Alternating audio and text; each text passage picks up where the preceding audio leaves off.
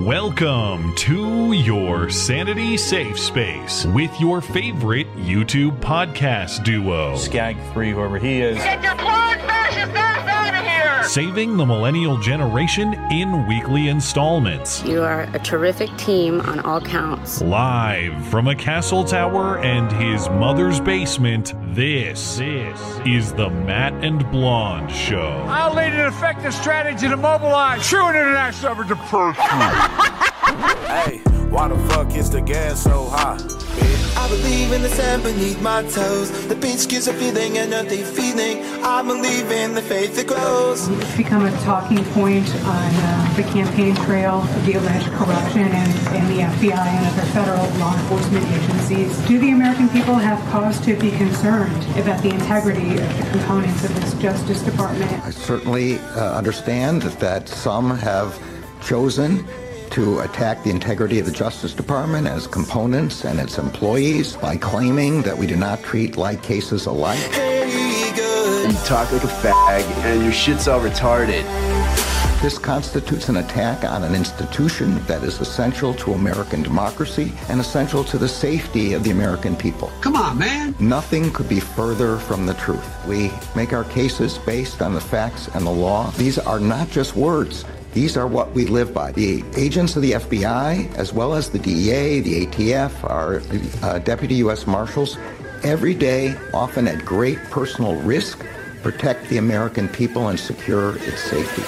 I doubt it. You are fake news. Oh, good for you! Very fake news. What the f- is this? Fed, fed, fed. All right, America, go to the YouTube right now. Big ups to Rebecca for keeping Matt woke. Congratulations to both of you. You're awesome. I can't do it. We'll do it live. Okay. No. We'll do it live. Fuck it. Fuck it. We'll do it live. Hello and welcome to the show. It is a great show. It is a terrific show. It is a tremendous show, frankly.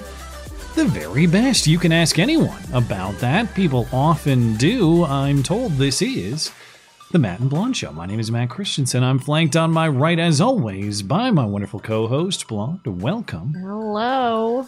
There's a crazy storm right outside my window. Oh, really? So- it's coming for you. I don't know. There might be hail or something. My apology if you can hear that, but we'll have to deal. Uh, I have since upgraded in this new air quotes studio space away from the Home Depot cardboard to cover the window. Now I'm using a, a Home Depot contractor bag. It's a much sleeker design, sleeker look, but I can't see out the window to see exactly what's going on. Jesus. All right. Oh, I heard that I, one. I feel like I'm in the Titanic uh, submarine or something with, with how uh, hostile the environment around me is. Speaking of, I often joke this is uh, this show is a duct tape production as it's as is, it's currently being held together by duct tape right now. This is actually concerning. Anyway, I wouldn't risk running even this show with a Logitech controller, let alone head down Oh, to the bottom of the ocean with a lot with some sort of craft piloted by a Logitech controller. Say what you will about the uh, carbon fiber hull and the other experimental or maybe even cheap design choices, some of which I think may have been from Home Depot actually.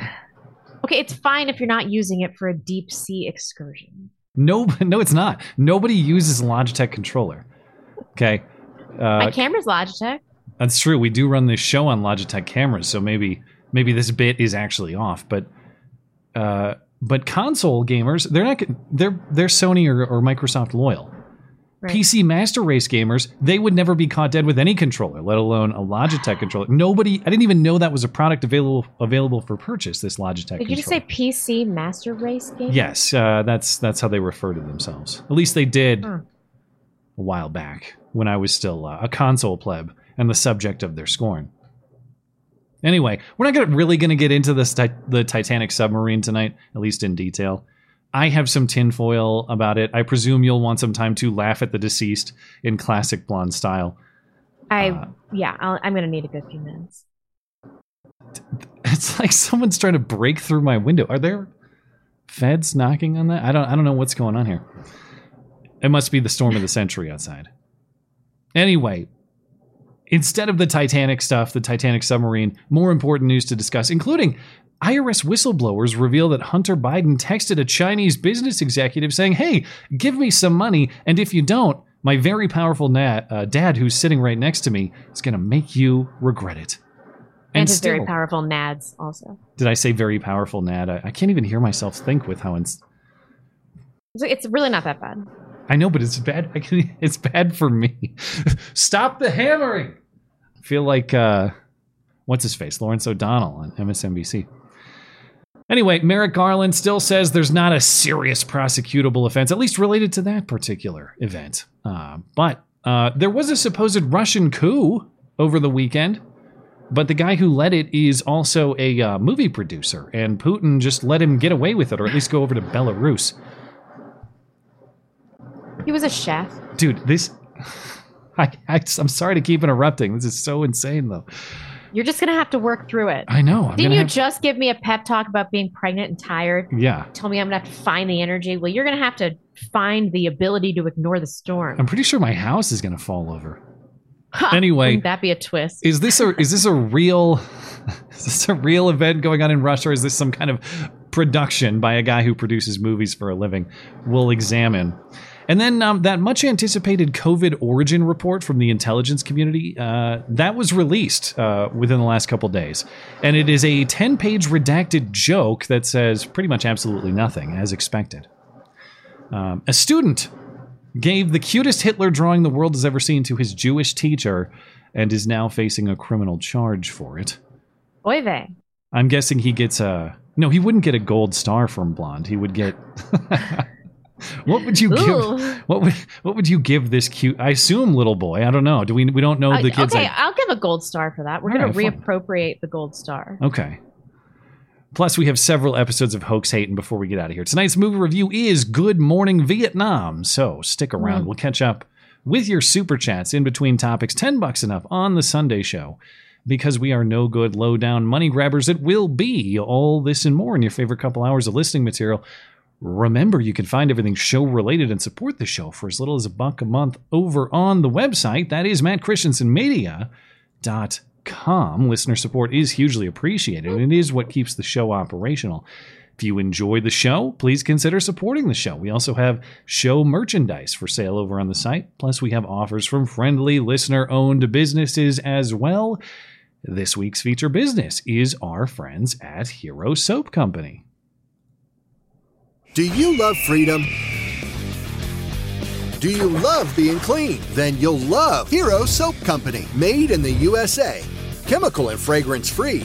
A portion of each purchase donated to veteran and first responder charities. Initial subscription purchase is matched bar for bar and sent overseas to deploy troops. Let freedom clean. Hero Soap Company. That's right. When you try Hero Soap Company, not only are you getting a great smelling all natural product, not only can you subscribe and get soap straight to your door each month, but now, have you heard? Through my very rare and tastefully placed mentions prior, that Hero Soap has signature soaps designed by yours truly. Yes, indeed. I have two of my very own soap designs. Try Timberline. It's a frosty pine experience where the forest meets the peaks, a woodsy scent with extra menthol for a high altitude cooling effect. I have it on Audience Authority. It is also a high altitude cooling effect on your nuts. Very enjoyable. Or try Old West. The smell of sweet leather and oak barrels ready to bust open the saloon doors. Or, of course, Guess what dropped this week though? is it available? It is my soap bar oat and almond. Came out this week. Um, I've been using it. I think it's I think it's great. It smells super good. It's exfoliating. Uh, yeah, called oat and um, almond. I couldn't think of anything better without you know offending the company. We should have coordinated so we could have done this promo better. Uh, but I no, guess. I just got the email, oh, okay. So, uh, we'll, and I'm on the time. same. I'm on the same listener code that you are. All right. Oh, we're on the same one? All right, we're going to have to figure out how this is going to work business wise. All right, we'll worry about the business negotiations later. Anyway, uh, you can try e- either my signature soaps or Blonde's forthcoming signature soap. Of course, you can try any of Hero Soap's other excellent offerings, available in bar or liquid form. Uh, and use promo code MC Listener for 10% off all Hero Soap products. That's 10% off. My signature soaps, Timberline and Old West, or Blonde's Almond and Oat Crap, or any other product, any other products from Hero Soap using promo code MC Listener. You can find everything you need from our friends over at Hero Soap, uh, plus other great offers from the rest of our friendly listener owned businesses, including Western Razor Company, Kinney Mountain Woodsmithing, Sonoran Defense Technologies, and more. That's at mattchristiansenmedia.com slash deals, deals by listeners, for listeners. Sorry, I didn't mean to take a, t- a cheap shot at your soap, but I got to up my game because you've been perma banned on Twitter, and I still have. cannot achieve such heights. Yeah, okay. So I I appealed, and in the appeal, I was like, "What did I do?" And uh, they were like, uh, "Appeal denied." Didn't tell me what I did, but I did see that some leftist, some pissed off dyke tranny, was um like, "Let's mass report her," because I said, I don't know why people were so offended by this. Okay, I, I said like people that were molested as children and turned into pedophiles, and these people that were indoctrinated, like Milo Stewart but they're coming after the kids now. Uh, I used to think that we should extend compassion to them, like Christian compassion, like try to try to help them uh, get out of their sin. But now I think we should just let them commit suicide. I said let them commit suicide. I didn't It's say make the law. them. Oh, fuck you. Yeah. Exactly. It's not against the law. Ho, fuck you. Anyway, that seems to be a violation of Twitter terms and services. I didn't tell them to go kill themselves. I just said, like, we probably should stop intervening while these dysgenic freak shows that can't procreate without making babies like cup of soup um, and are trying to groom our children and mostly our pedophiles just uh, cut off their nuts and then Mostly. uh, cut off their nuts and then right. and then kill themselves. And I think that like I stand by what I said. Yeah. All right.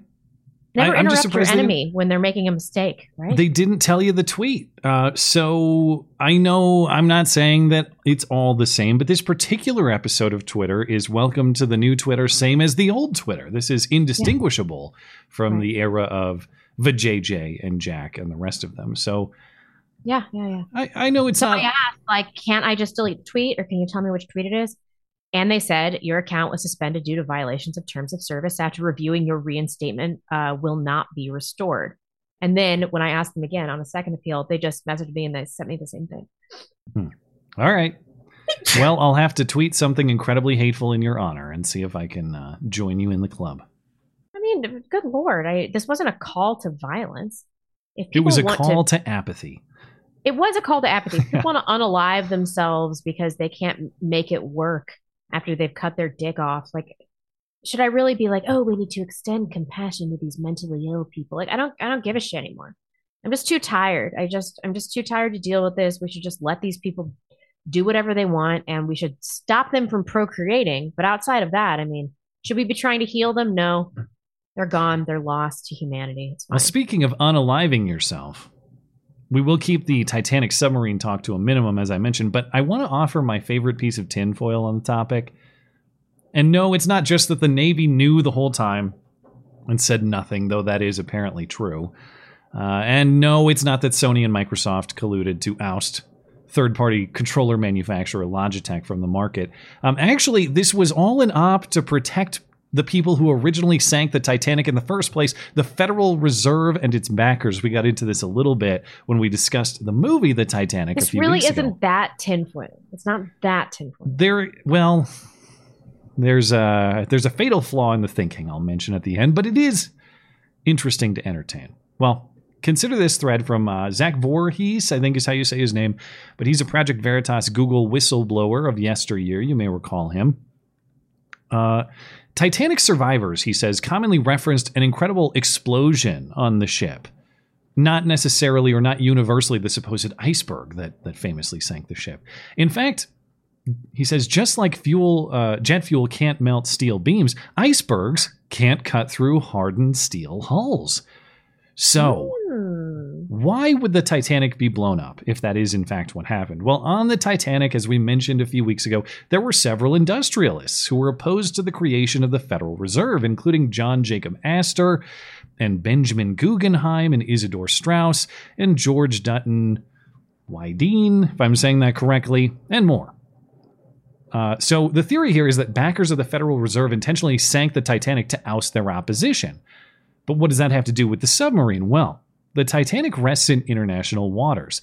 So unregulated salvage or op- uh, observation operations like this one can proceed to the ship's wreckage. But observation of the wreckage will reveal that the hull did not buckle inward by iceberg. In fact, it buckled outward by explosion. Currently, the UK and US jointly issue permits to visit the Titanic wreckage, and somehow this rickety makeshift Logitech guided sub received such a permit. Now, perhaps that's just typical government red tape incompetence. That's probably the correct explanation here, but perhaps this recklessness was allowed on purpose. Perhaps this event will now be used, one, to make anyone who otherwise might consider exploring the Titanic more fearful, and two, to leverage to make the Titanic wreckage off limits to visitors, thus protecting the Federal Reserve and the false narratives about the Titanic sinking. The flaw in this theory, and there are probably several, but I still think it's fun to think about. OceanGate has been attempting Titanic visits since 2017, and they first reached it in 2021. So if this was all part of the plan, why did they allow them to successfully explore Yeah. the wreckage prior? But interesting to think about nonetheless. Uh, did you have any other thoughts on the Titanic sub before we move along? Well, I'm seeing a lot. Like Candace Owen tweeted, you're laughing at this at this uh, horrible thing, this tragedy, like you're a bad person." And I'm seeing that you're a bad person from all these people. I'm like, bro, a bunch of idiots and and hubristic billionaires decided to do something that was clearly inadvisable. There was a whistleblower that came out and was like, everyone's gonna die if you do this. And he's like, Ooh, you're fired.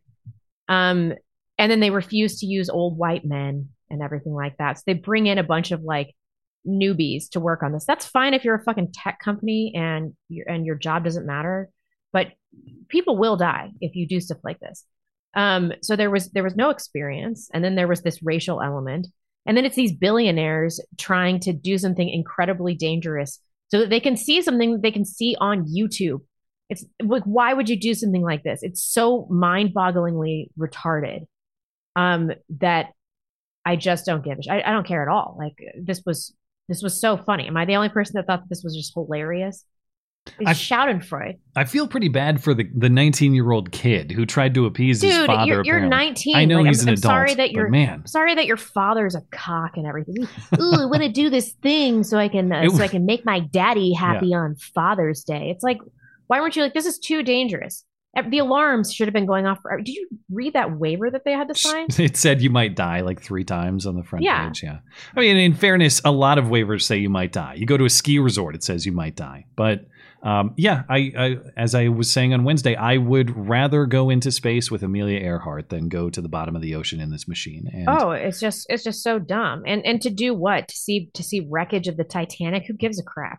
It is uh, I don't know. terribly ironic too. You're pre- presumably you have some fascination with death at sea, and so at some level you relive that. Uh, there was an initial report that they may have crashed into the Titanic, which would have been the ultimate irony. Titanic dead ahead, and they couldn't correct course. But that's, I guess, not what happened. Uh, anyway, I don't said know. I'm just would- I'm sick of people on the right like virtue signaling about stuff like this, like thoughts and prayers to the family. I'm like, you don't give a shit. I don't care if five people that I didn't know died for any reason anywhere in the world. I don't care.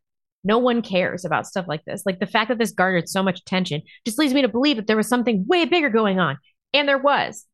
which we will get to. And we're actually guilty of uh, discussing this at length instead of getting to that, which is what I promised I'd avoid, and here I am doing it. So let's move along and get. Uh, well, this is not necessarily the bigger news, but a couple small pieces before we discuss Hunter and the IRS and the rest of it. Uh, Alec Baldwin may have gotten away with shooting a woman on the set of Rust, but Hannah Gutierrez Reed, his armorer, not only is she not getting away with it per the original charges, but now she has an additional charge tacked on. Yeah, apparently, uh, she was charged on Thursday with evidence tampering for passing drugs to someone else after the day on the day of the shooting. So, like, uh, Helena, what was her name? Helena. Helena Hutchins. Hutchins, right? Um, gets shot, and then she's like, "Shit, I better get rid of this weed." Passes it off to somebody else. Um, and so yes, she got charged with that. And in a court filing, it said that she was drinking and smoking weed in the evenings on the set of Rust, and that she was probably hungover when this happened. So she wasn't under the Um, influence at the time, as far as we know. No, not no, not Okay. Well, her her trial's got to start. Uh, that's got to be coming up soon. I think that was uh, moving right along when Alec Baldwin was formerly a part of it. So that I think that's going to be coming up in the fall here, if I remember correctly. But uh, we'll keep an eye on that. Uh, it's the year of the train derailment, and thank God that we have Pete Buttigieg and all of his gay sex that makes him qualified for the job, and the federal infrastructure bill that will get us back on track pun intended in this case, because we have a train track that's in the bottom of the Yellowstone River currently. Um, and and it, it's being called in the news a train derailment. Uh, this is on the Yellowstone River in Stillwater County, Montana, not very far from here, actually. Um, obviously, you can see it's far more than just a derailment. It's a collapse of a bridge causing several train cars to fall into the river. This happened about 6:45 a.m. on Saturday morning. At least eight tanker cars plunged into the water. No injuries in this collapse. The tanker cars that ruptured sent molten sulfur and asphalt into the river. Both substances solidify rapidly when exposed to cool temperatures, so presumably they are now solids in the river. It's unclear what exactly caused the bridge collapse. With the bridge mangled and much of it now underwater, it is expected to be a lengthy investigation. The Yellowstone River is currently at some of its highest points of the year, with mountain snow runoff and rainy weather in June.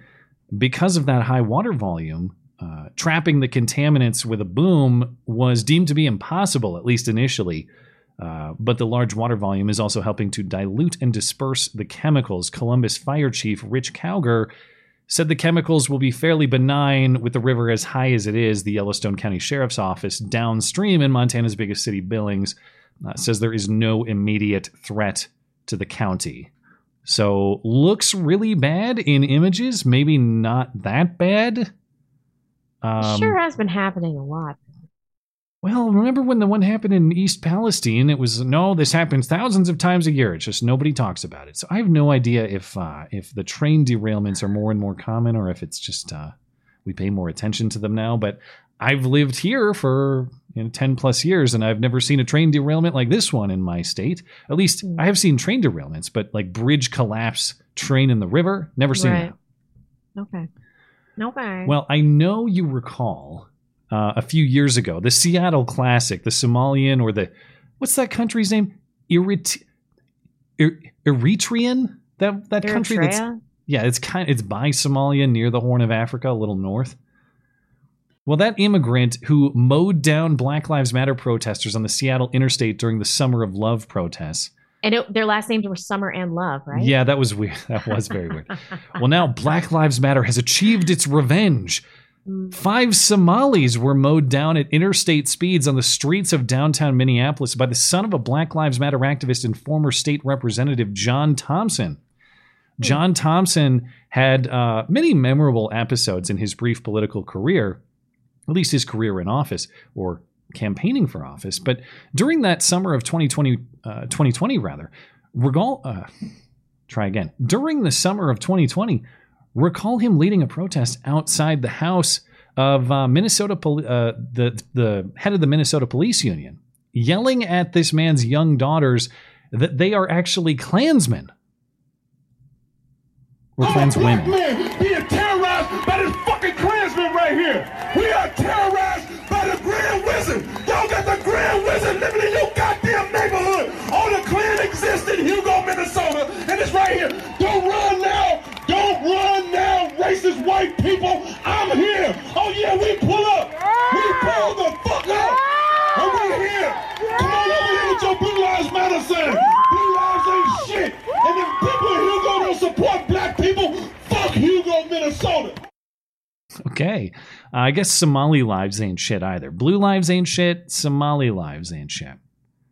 We'll get to exactly why in a moment. But Thompson was then, after that episode, he was elected to the Minnesota, Minnesota State House. Uh, but then he was expelled by the Democratic Party after reports of abuse and misconduct and his failure to take responsibility. And then he lost uh, a primary subsequently, the following election cycle. So he's not in office anymore. But speaking of those threats to black life, how about John Thompson's son, Derek John Thompson? Derek John Thompson was convicted of fleeing police and hitting a pedestrian in California, putting the victim in a coma in 2018. He was sentenced to eight years in prison in 2020 and was twice previously convicted of fleeing police in Minnesota as well.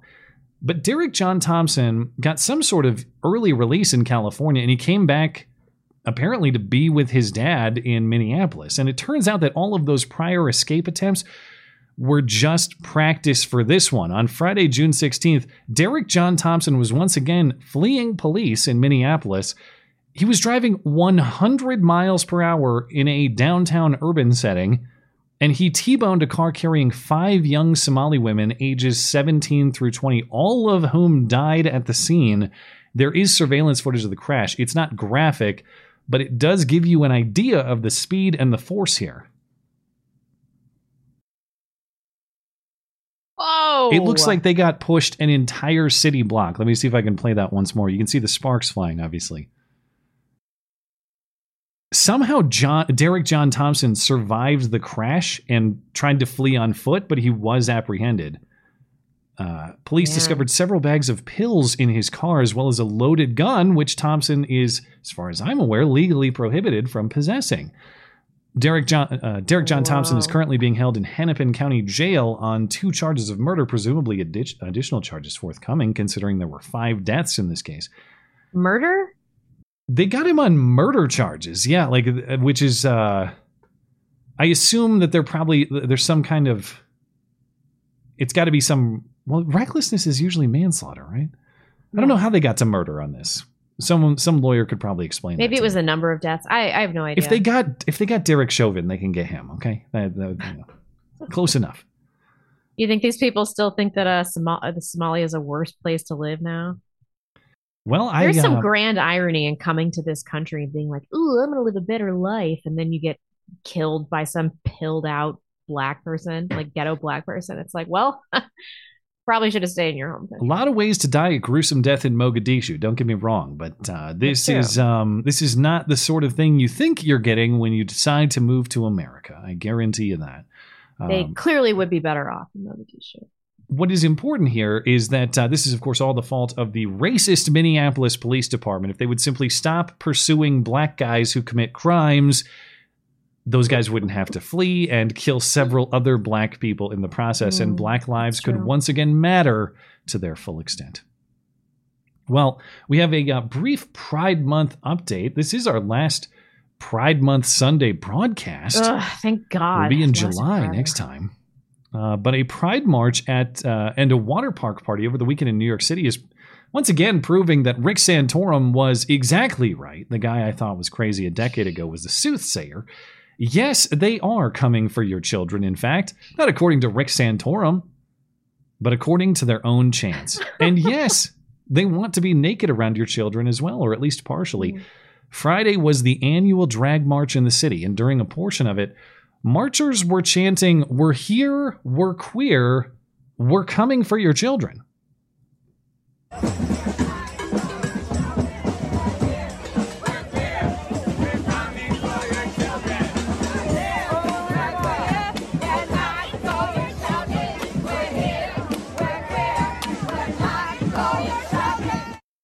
Couldn't that dude do a solid and like drive his car 100 miles an hour through this parade? What's your problem? Th- th- This is my problem with everybody. They have they have bad targets. You're gonna kill people. Let's kill the right people Ah. defensively. I, I don't endorse the recklessness in any context, but uh, That's fine. This is what we've been saying for years. I, I, and Rick what- uh, Santorum ends up sympathy being for right. Somali immigrants. What the hell's happened here? I said, okay, I clearly would rather have a bunch of these people be killed than like five Somali female immigrants just going about their business.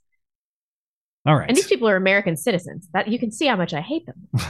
that's that's true. You have they're so hateable they have overcome your nativist tendencies. They've, What are we supposed to do about this? Like, what? What? Are, what am I? I'm, as a mother a, and a pregnant woman, what am I supposed to do when I see something like this? Like, whoa, I can totally coexist with these people. Fuck these people.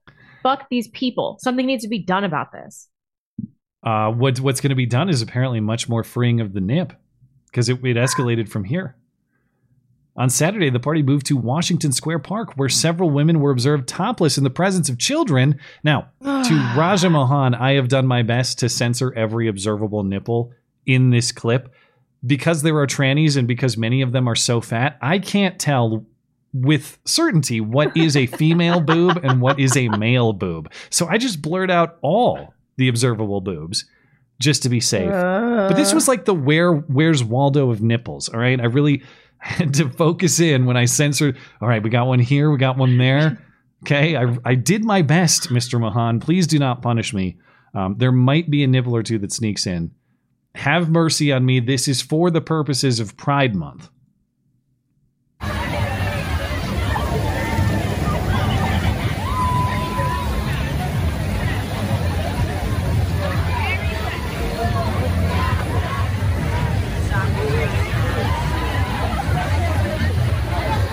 Kid and a lady dancing up on him? Indeed.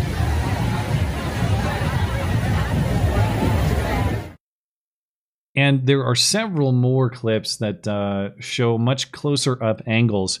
Um, but one detail I didn't observe on first watch the floaties that many of the children are playing on are supposed to be giant clitorises, according to the women who brought them.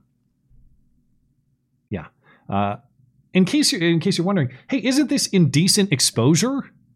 Actually, under New York law, no. In 1992, the Supreme Court ruled that former laws that said um, that that were against such things that those were actually discriminatory. So, for gender equality, women can go topless anywhere men can, which in New York City includes beaches and these water park areas. So, it Oh is a God. legal non-issue. You know, I know somebody that got caught peeing in an alleyway and now they're a sex offender. Yeah, that uh, But like, you can do this. I For like uh, four seconds being able to openly rape children because you're a minor attractive person and no one gives a fuck. was there any kid in the vicinity of that event? no.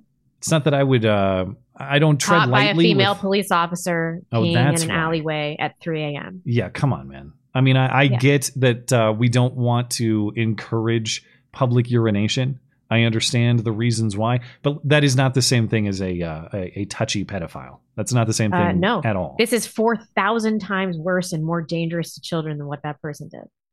Well, speaking of the equality and all of the progress, they found a new form of it in the deepest, darkest penumbras of the Fourteenth Amendment. That's right. Not only Every time you say penum- penumbras, I know we're in we're in trouble. Oh, they've they've searched. They get penumbra penumbra ear. How what, what would it be? They've gotten penumbra ear and penumbra ear every single time. Anyway, that one failed, but uh, you get the point. Not only were those uh, were those post Civil War amputees of 1868 thinking of uh, gay sex and abortions when they ratified the 14th, but it turns out they were Oh, thinking yeah. of child gender transitions as well. Arkansas was the first state to pass a bill limiting puberty blockers, hom- hormone therapy, surgeries, and other aspects of so-called transgender care for minors. That was in 2021, but the bill has been on hold pending legal challenge ever since. Well, on Tuesday, U.S. District Judge Jay Moody issued a permanent injunction against the law, saying it discriminates against transgender people and violates the rights of doctors as well. Now, the judge's equal protection reasoning uh, in this particular case is that the law discriminates based on sex, as in male patients uh, can be given testosterone, but female patients can't. And female patients could be given estrogen, but male patients can't. So it's discriminatory on the basis of sex for that reason. And the judge also has some due process reasoning as well. Uh, because of the, the liberty at issue in this case, the interest of parents in the care of their children. That is perhaps the oldest of the fundamental liberty interests recognized by this court, he says, with reference to a prior case. So even though this is completely new insanity, it's actually part of the Constitution's oldest traditions somehow. This is, this is exactly what the framers and all of the guys in the 1860s who ratified the 14th Amendment, this is exactly what they were thinking about. And the, of course, the actual constitutional tradition of states holding the authority to police these issues for themselves, that is a total non consideration because the penumbras say so or something. Um, but even if the federal government had this authority, which I don't, I think it's legally dubious to say that it does, it's preposterous. parents do have rights, of course, and I'm, I'm an advocate for parents' rights in general, and those should be recognized as a matter of crafting the laws in your state. But child abuse is a thing. When a parent gets convicted of beating his kid's ass, we don't say, well, that's a 14th Amendment violation because some penumbra liberty of parenthood protects him. We say, no, uh, in the state of Arkansas, you don't get to beat your kid's face. And in this case, we say we, you don't get to turn your kid into the opposite gender because that's not a thing.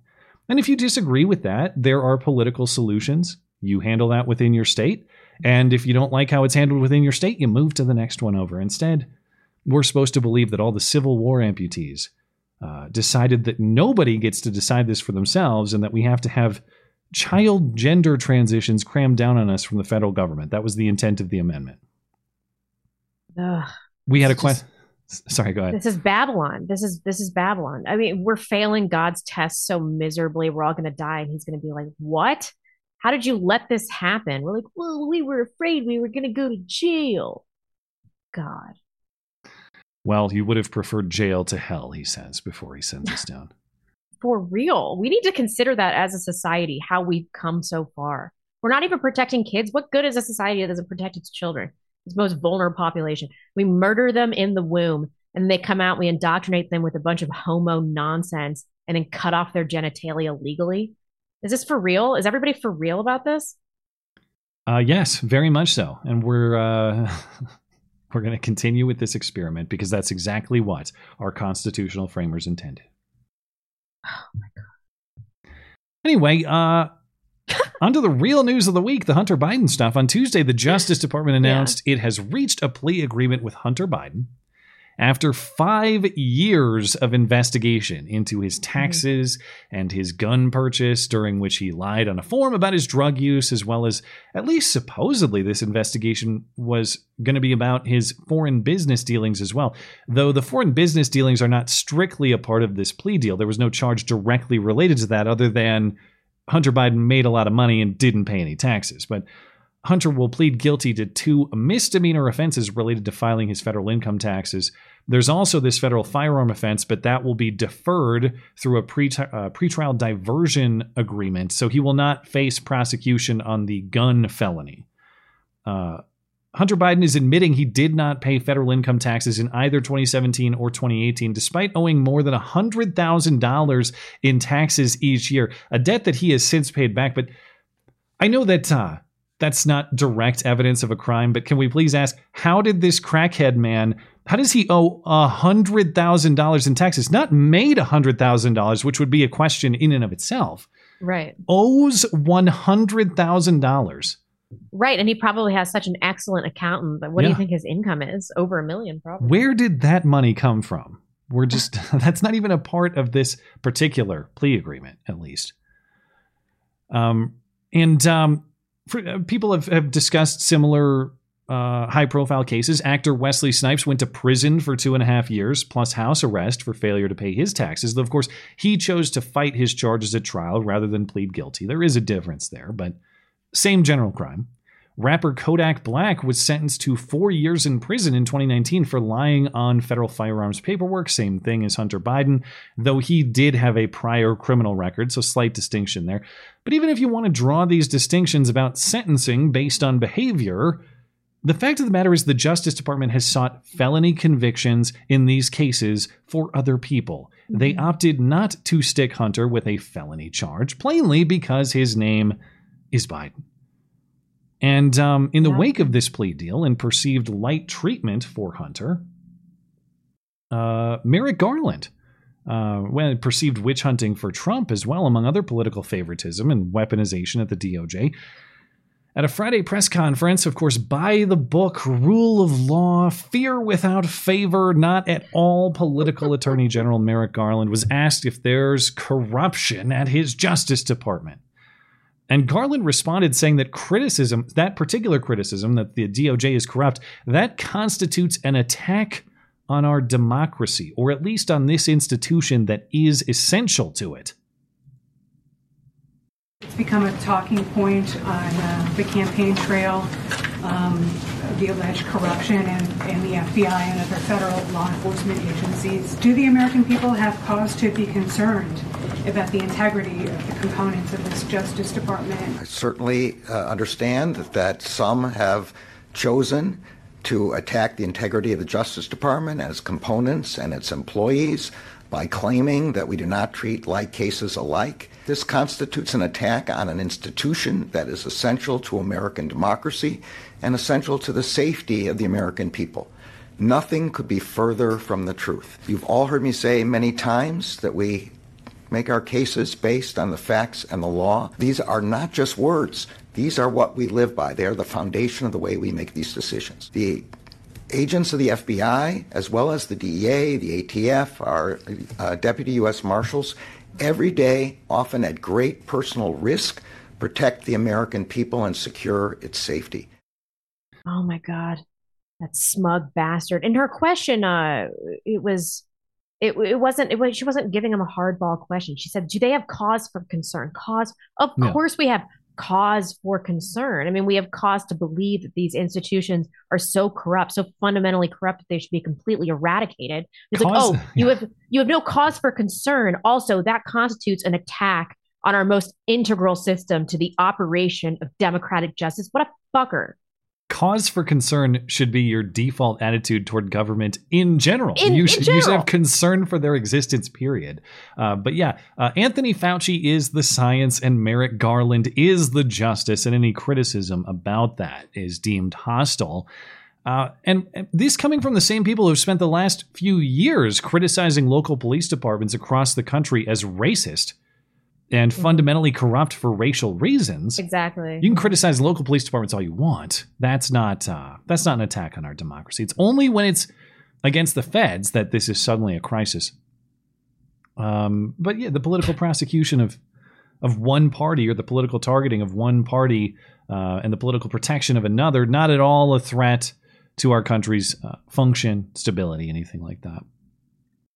And, and just in case there's any remaining doubt about what exactly is happening here, here come the IRS whistleblowers this week, not just to claim political favoritism uh, to protect Hunter, but providing evidence to demonstrate it. And I, I can't believe. Well, no, I can believe that Hunter Biden wrote this text, but even for him, it's pretty bad. Oh yeah, it's so incriminating. So these whistleblowers, they said the recommendation called for Hunter Biden to be charged with tax evasion and filing false tax return, which are both felonies for 2014, 2018, and 2019, and then misdemeanors for failing to pay taxes in time 2015, 2016, 2017, 2018, and 2019. Uh, we have a clip.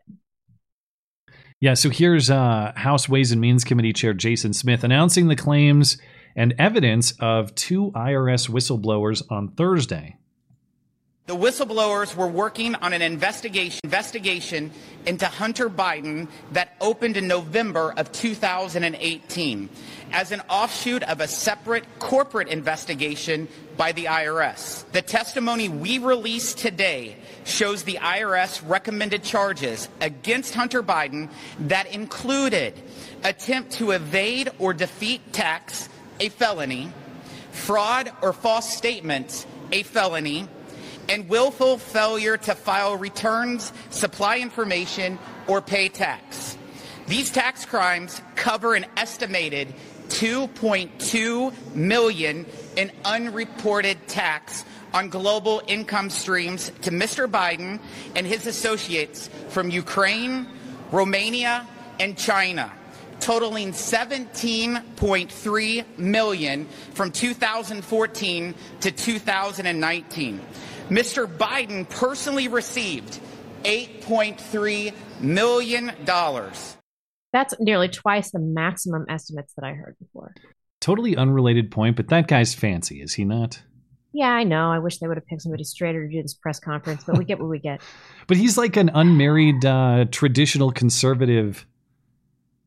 Oh no, But- that man's a homosexual. But but he he, I was looking him up. He opposed uh, gay marriage and all these. He's like he he's against the uh, the Pride Month Nope. agenda, but he seems very fancy to me. He's a Peter Puffer faux show. Okay, uh, completely irrelevant to the point. But I just I Is it though? I, was when thinking that the whole time. I couldn't stop thinking about What it. is this? What, what What do you mean? What do you mean that you stand up for traditional marriage? Anyway, I guess those aren't mutually exclusive. It just.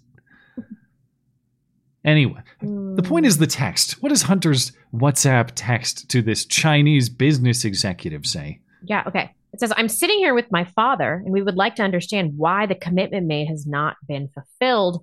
Tell the director that I would like to resolve this now before it gets out of hand, and now means tonight.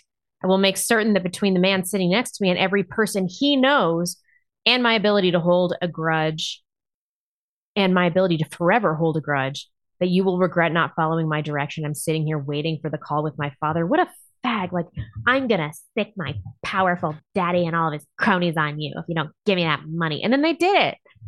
They absolutely did it. So th- th- there's, if there's any doubt what Hunter what Hunter means here, because previously he's referenced the big guy or made some ambiguous statements that people infer are references to Joe Biden. Uh, in this case, it's not just that he said, My father's right here. He's really mad. Uh, there's also uh, other supporting evidence to suggest that uh, this is real and this actually happened. So, photos from Hunter's laptop place him at Joe's home um, the day they that uh, that Hunter sent the message in 2017. And was he doing any crack over there? I don't know. Maybe just Parmesan cheese that day. Oh, I don't know. The I think Joe's home is pretty clean, but I have no idea. And according to a 2020 Senate report, Biden linked bank accounts received $5.1 million in payments within 10 days of the text message. And you think, well, I mean, bank accounts get payments all the time, right? Uh, just because somebody got paid doesn't mean anything. No, no. It came from Zhao, the Chinese guy that he was texting. So. Dude, they don't even care. They're it, not even trying to hide. Unless I'm supposed to believe that Hunter Biden somehow provided this Chinese Communist Party leader, business executive man in China, with $5 million worth of services between the time he was texting him with some sort of uh, ex- an extortion demand. Um, then uh, then this is obvious then we know what he's getting paid for. He's getting paid right. for the terms of that text message. You better pay me or my dad's going to make you regret it. Yeah and then they feel so protected by the federal government that they they aren't even making any effort uh, to launder the money in any meaningful way. Well that's what they, makes me the most mad. They did set up a confusing network of llcs that was about it's not it. that confusing. Yeah people have people have cracked that code with relative ease uh, in fairness, though, Hunter does have a fairly compelling defense. In response, uh, in response to the revelation of that text, Hunter's lawyer, Chris Clark, says, You can't believe everything Hunter was saying at the time. He was doing way too much crack and Parmesan cheese. Clark said Hunter's actions took place, quote, in the midst of a horrible addiction, and therefore they have no connection to anyone in his family. Well, that's interesting because this horrible addiction is exactly why his gun paperwork was a felony. You yeah. can't have it both ways. Oh, what a terrible yeah. addiction he had. Also, be lenient on him for being a, a, prohibited person in possession of a firearm per his horrible addiction. Yep. Take your pick, man. But then again, I um, if you're Hunter's lawyer, you got to come up with something, and uh, you can't believe Crackman is is probably the best defense I could come up with as well. So do you think that the Bidens straight up went to media conglomerates and they were like, you're going to run this submarine story into the ground? Run it into the ground. I would be surprised that if there were directives that clear, but do I think that people who decide what is news and is not opted for something of more convenience over something that is certainly more newsworthy. I think that they were self-directed and did this of their own accord. That's I think a lot of them possible. are loyal to Biden on their own. They don't need to be told what to do. I think they're just they are of that mindset and they have no no principles beyond that. So they they view their purpose as serving a political party, serving a political interest, and so it's a natural consequence of that, I think. Do you think that there was you think there was an actual memo that went out? Uh, I mean, they probably would have their cronies do it. They're they're probably more careful now about getting so close uh, to the media and to you know the Chinese and things like that. I think that they operate a little more stealthily these days. Hmm. Well, this text, of course, does two important things. Uh, it connects Joe Biden explicitly to his son's corrupt business dealings, and therefore it demonstrates that Joe Biden has been lying for years when he and both of his press secretaries said that Joe has never discussed business dealings with Hunter. Here are several examples from the 2020 campaign trail.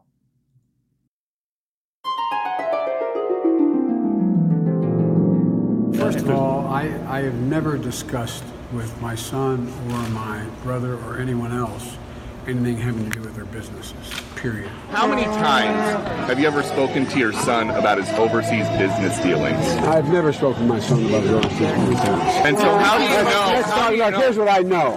I know Trump deserves to be investigated. You should be looking at Trump.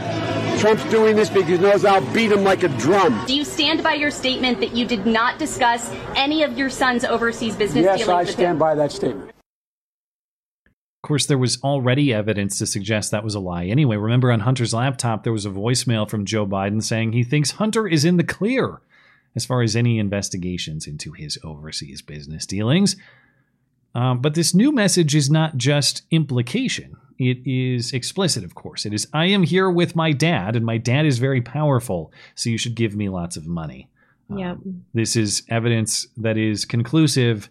Not that the prior evidence wouldn't lead a reasonable person to this conclusion, but it's very hard to. I guess you only have the crack defense, or Joe Biden is so senile that he was asleep on the couch watching Judge Judy or something, and he didn't crack defense. he didn't know what Hunter was doing texting this Chinese guy at the time. Anyway, um, so you see the White House adjusting too, and and by adjusting I mean adjusting their phrasing and also lawyering up. Frankly, uh, no longer is the line "I have never discussed Hunter's business dealings with him." Now the line is "Joe and Hunter are not in business together."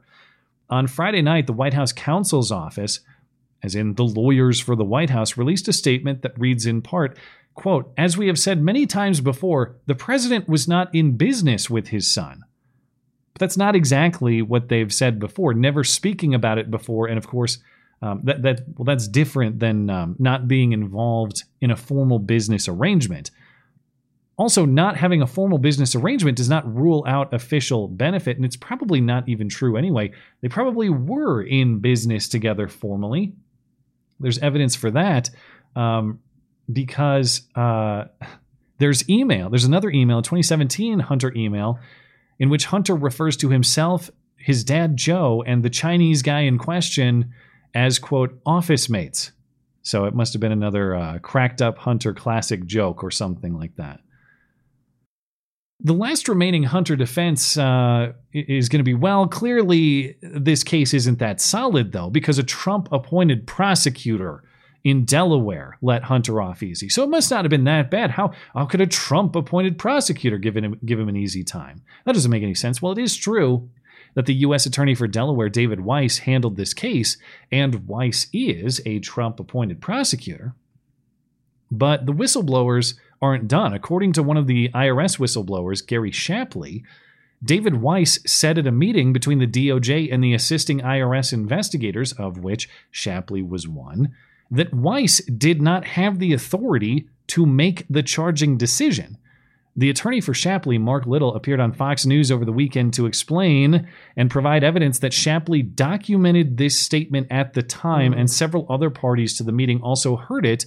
This claim uh, confirmed by the fact that Weiss was shut down at every prosecutorial path he attempted to take.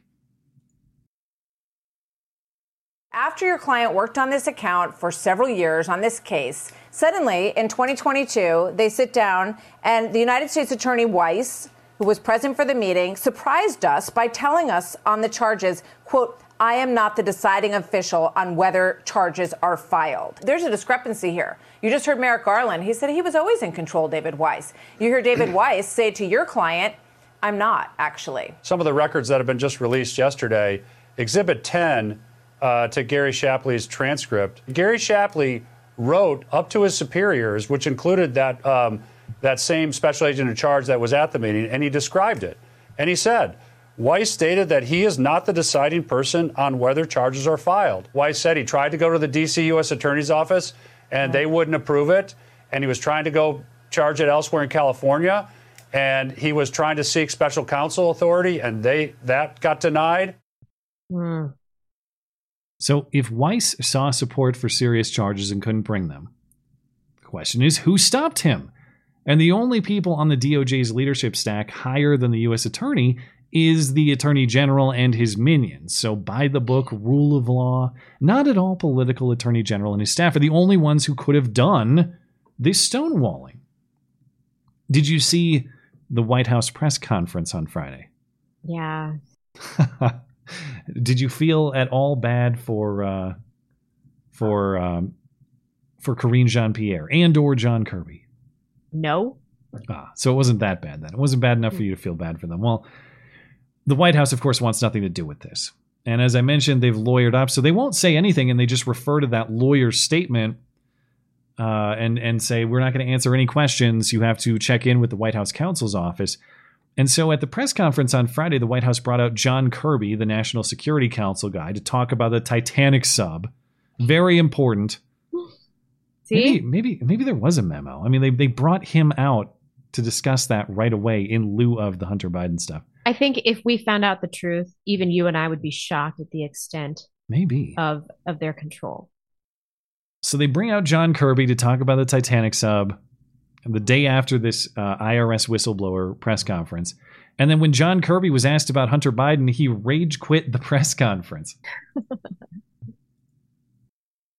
Does this not undermine uh, the president's claim during the 2020 campaign and the reaffirmations of that claim by his two press secretaries since then that he never once discussed his son's overseas business dealings with him?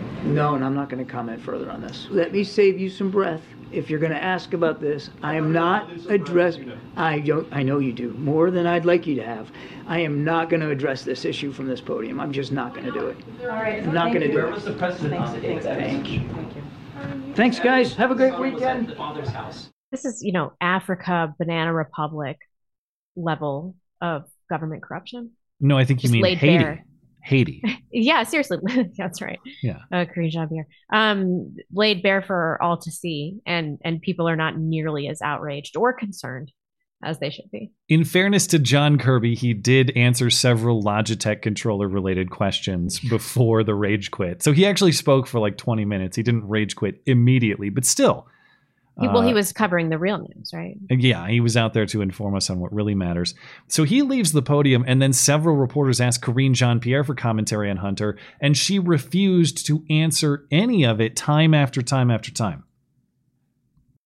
His son Hunter to the state dinner last night. Um, I'm wondering if you could take us into the thinking and decision making of I, that. I'm just not going to get into family discussion. If Hunter Biden wasn't the president's son, would he have invited someone who had just reached a plea agreement with federal prosecutors? As it relates to anything uh, uh, related to uh, to Hunter, I'm just not going to respond to it from here. Kirby wouldn't answer James's question, though. Are you going to answer the question? I'm just not going to comment from here. Yes or no? Was the president involved in the I just shakedown an- attempt? Stephen, Stephen, I just answered the question. You've stated that the president stands by his comment from the 2020 campaign that he never once discussed his son's overseas business dealings with his son. Nothing has changed. Nothing has changed, and I will leave it there. Anything else, I will refer you to the White House counsel. Is there anything that you can say with regard to this text message? Was the president there or not?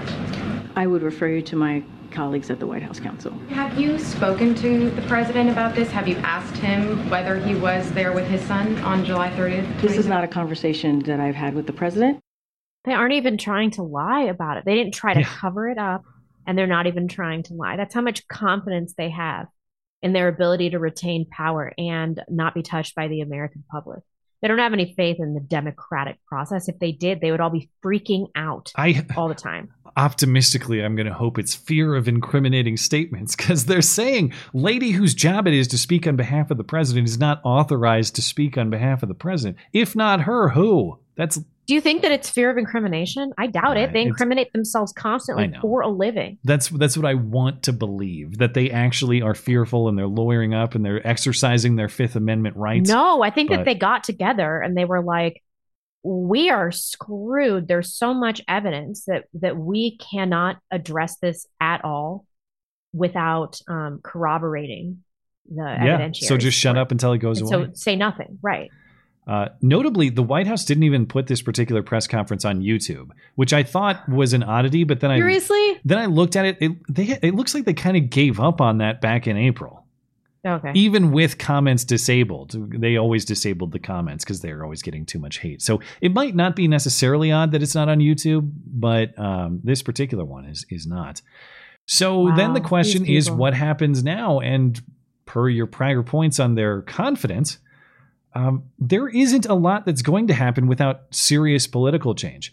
Um, because it appears that the DOJ is now done with this matter. There's been some dispute on this point over the last few days, but Hunter's lawyer said the five year investigation is now resolved. As in, there's not going to be further DOJ investigation into the the China business dealings or the Ukraine business dealings or anything like that. The DOJ, as far as I've seen, hasn't confirmed this lawyer's statement, but based on their behavior, it's very hard for me to see Merrick Garland's DOJ suddenly reversing and prosecuting Hunter on something new. I, I just doubt that's going to happen. That means Congress will continue to investigate, of course, but Congress has no power to prosecute. Only the DOJ well, they, does. they do always get to the bottom of things, though. So, I mean, I, my might- confidence is restored.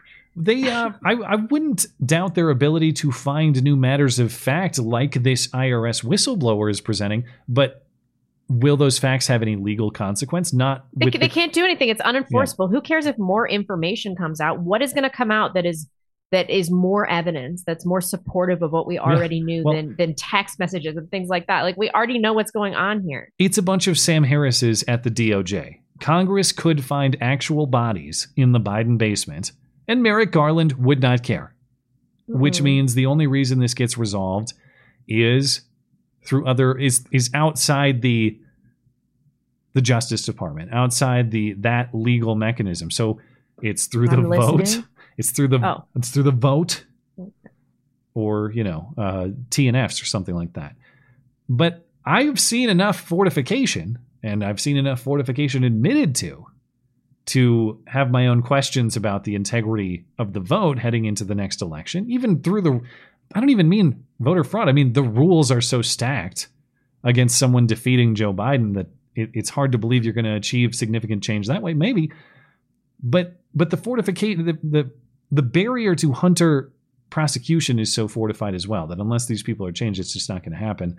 So I hate to be a downer, but yeah, the, the, the only thing that's going to come out of this is congressional yelling, at least for the next two years.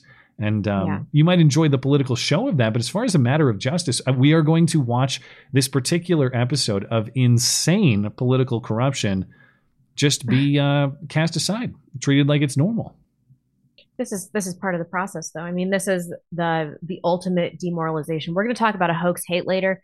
The guy did it. I mean, he totally firebombed this donut shop. However, they caught him on like uh, on some kind of um I don't know, like he said something really vague on the internet, like like like white people need to get together and go get him, but it was like nothing specific, you know.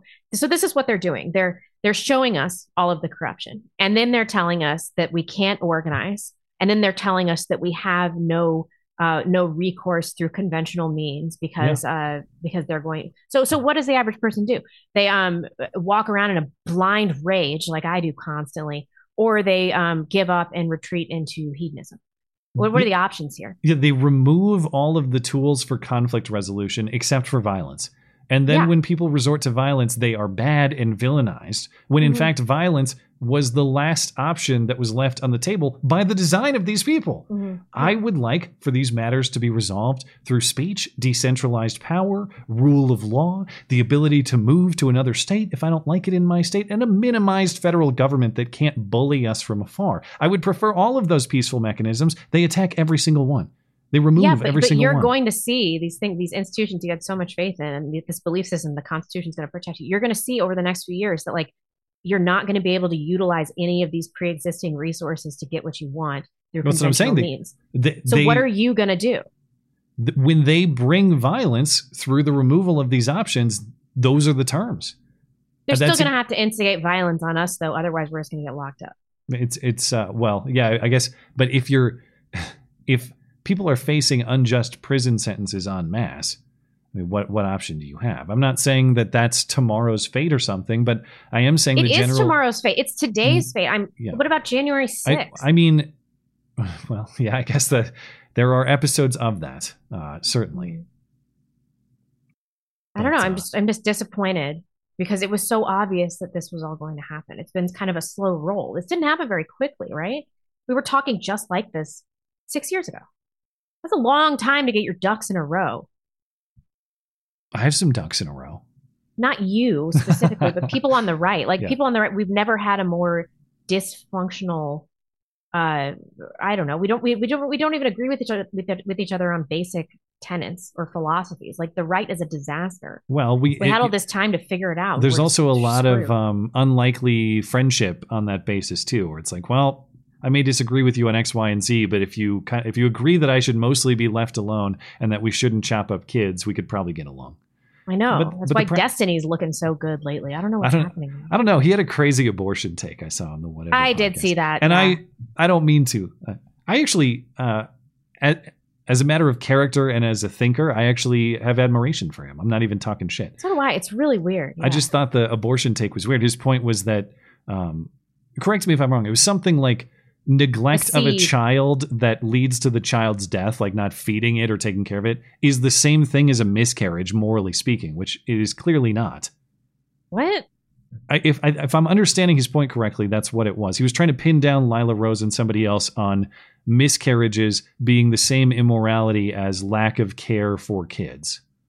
How? You'd have to ask him. That's mind-bogglingly retarded. I mean, one of them there's intent, so I, I don't know how he's even squaring that circle. No matter. When I hear him talk about certain things, I, I feel like I have more in common with him than like Charlie Kirk.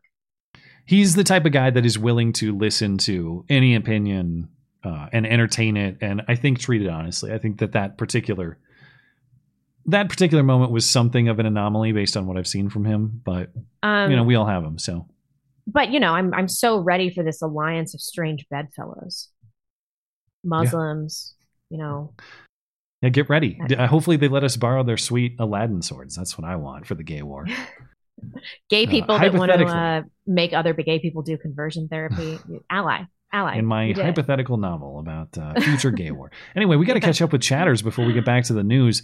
Uh, over on Rumble, Nikki941, Matt and I once made love. It started out long and hard, but ended in the depth with C men splattered inside. Sorry, blonde. Come on. That's a big game, man. Dude, you guys. Bane, Bane Coof. Memology po- posted a tweet or a video of Adam Kinzinger confirming that Patriot Front are feds again and it's nepotism, not favoritism. Uh, yeah, I guess in this particular case, although I think that Democrats in general, I think there's a party favoritism in addition to Biden nepotism. Um, but yeah, so that's why I maybe use those terms interchangeably in this context. Uh, but yeah, there's no doubt that uh, the Biden last name is is part of the equation here. Thank you. I haven't seen the video, but I did see that uh, like Proud Boys got into a fight with Patriot Front and started ripping their masks off. Whatever. None of these people are real. I I've been told that Patriot Front is very real, and I know. Well, I don't know. Proud Boys is. I think a lot of the Proud Boys are legit, but Proud Boys has been in, undeniably infiltrated with federal informants in the last. Few I don't years. know. I used to think that um that the data, the, the anecdotal data, and that you you have in your life couldn't be extrapolated to the general population. But I get fed uh, so much propaganda that now I'm starting to think that that's the only thing I can rely on. And I don't know anybody that's actually in the Proud Boys or Patriot Front. I definitely don't know any Patriot Front guys, but there are there at least in years past there are. I, I don't know what the state of Proud Boys are now, but you had Gavin, you had Enrique Tarrio, you had uh, that one who was Enrique Tarrio's like giant Samoan friend guy, whatever that giant dude's name was. Fetty McGee. yeah, maybe. Uh, JD fourteen ninety two. So this James Landis fellow, arguably the most deserving of a bit of the Big Bird treatment, the architect of our modern government tyranny. Well, I have to plead ignorance on this. I don't know the name. I'll, I'll Google it here. Oh, What's the name? James Landis. So this is a guy from years past. He was an American government official and legal advisor, chairman of the Securities from 1935 to 1937. But I don't know anything about him. He's also chair of Harvard or dean of uh, Harvard Law School in the late 30s into the 40s. So I'll just I'll have to take a look at it. Mike Davis Smoke Show. Have you guys seen the Putin-esque shirtless RFK Kennedy Jr. pictures making the rounds? I wonder if, if come debate time, he's going to suck up to the chick vote. Some capital L liberal male energy going on there. He did do a weird workout shirtless wearing jeans. Did you see that? What? No. If Yeah, I R- if I look at it, am I going to throw up? I know. I think you might be into this. This it, it is very Putin-y. I think you might be into this. Working out? Is that what? Yeah, he was doing some kind of weightlifting. I don't know what the event was, but it looked like an organized event outside, jeans, no shirt. Good God. Are you into it? Is do you approve or is it uh, tacky? That's a sexy old man right there. He's almost 70 and not bad for his age, certainly. But he has no idea about health. Trust Peter Hotez, who's like half his age. No, more than that. But anyway, Wow. That's like Uh, the most impressive shirt off reveal I've seen in a long time. Implosive Critter. I've been listening to a lot of RFK Jr. content recently. I find him very inspirational. I hope everyone takes the time to hear him out. I recommend the Maher podcast that was posted a few hours ago. Well, first of all, thank you for uh, your suppo- uh, your support for the show. Very much appreciated. And um, I am not going to be niggardly. if he was on Club Random with Bill Maher, maybe I'll have to check that out. I don't listen regularly, but uh, but I might listen for that one. Probably shouldn't write him off because of his marriage. It just rubs me the wrong way. All right, uh, let's catch up with. Um, we're good on uh, D Live. We're good on Odysee. Let's catch up with YouTube and Tippy, and then we'll get back to the news. Injured guardian, blonde, practicing Catholic, only black pills. We must hasten the collapse. Matt searching, showing more discernment and progress there in the Felix. Y'all mofos do need Jesus. That's that's legit. I haven't heard any really good arguments for not hastening the collapse outside of um, being able to spend more quality time with your family out, outside of hardship. But but out, outside of that, I'm I'm no I don't see a lot of evidence that we should be dragging this out. I think you can make the minimize family suffering argument on both sides. Obviously, I want the mm-hmm. best future for my children that I can achieve. On your side, I think you'd argue that's why you rip off the band aid and get it over more quickly. Yeah. You could make the other side, the other argument, and say, well, every year that we delay is another year of their childhood Preserve. less disturbed, preserved. Um, That's and true. those are those years are incredibly important. Um, yeah, I mean, I true. as I as we just discussed, I would love to maintain peace. I would love not to have to have these these freaks trying to cram their bizarre way of life down on everyone from national power centers all the time. Uh, please choose that option. To the extent they don't, that's why the strategizing is necessary. Yeah. Um, I bought PN. Uh, thank you, no note. Thank you, iBot, as Oh. always. General Grievance. We love Nash- you. You're very special. Very special. Uh, the Nashville meetup time and place is set for July 15th. Anyone else in the area, feel free to join. You can find the email list at Matt. Tell them where to go. contact page of the website mattchristiansenmedia.com slash contact is where you can find contact info for listeners of the show we look forward to hearing about your event send us a photo Bill Liz, it would be interesting to see how the ADL might frame Musk beating Zuckerberg in UFC cage match. Yeah, what is going to happen there? this is a this is supposedly really going to happen this is a serious conversation elon musk cage fighting mark zuckerberg i'm not a, a in general i'm not a fight viewer whether it's mma boxing i don't know it's just not my thing i'm definitely tuning in to watch this fight though uh, I, I Do you assume you will as I don't think it's going to happen. Uh, I hope it does. And yeah, I wonder uh, what will the ADL's role in this fight be? I hadn't thought about that. Okay, all right. Um, General Grievance Blonde, you should get a soap, something like rosebud or lavender, something similar would be very popular with women in the audience. You could call it the floral solution. Um, I my almond. So I mean, there there are a lot of of Hitlery jokes that can be named um, that that could could have been used to name soap, but I just I don't want to put that on Hero Soap Company. You know, they didn't ask for this. They didn't ask, well, they kind of did. right? Yeah, they quite literally did actually Yeah. when uh, he he messaged me saying They're uh, an "Hey, above the board company, though. They- They, don't yeah. want to have some kind of weird final solution. So an honest business uh, providing an honest quality product, and I agree that uh, we should not drag them through the mud of. Um, only we navigate the mud of our uh, audience chat points. That's our job. That's, That's not true. their job. Man, I hate listening to people shill for products, but that soap that they sent me, um, it is the only kind of soap that I can smell right now that does not make me literally projectile vomit. Yeah, uh, I've been dealing with those conversations myself, where my wife is convinced that everything smells like gasoline. Or we got in the car the other day, yeah. and I had I turned on my AC, and my AC is very finicky. It works half the time, and half the time it doesn't. So maybe there is some smell associated with it. But sh- she says it smells like rotting fruit when I turn on my AC, and I don't smell. She's probably anything. right. There's I don't smell a, a damn thing coming out of that. I thought we had a gas leak in our house. Turns out it She- was um, a moldy towel. She did that to my mom the other day because we now we've ascended to a gas stove in our in our new living situation. Gas Yeah. stove.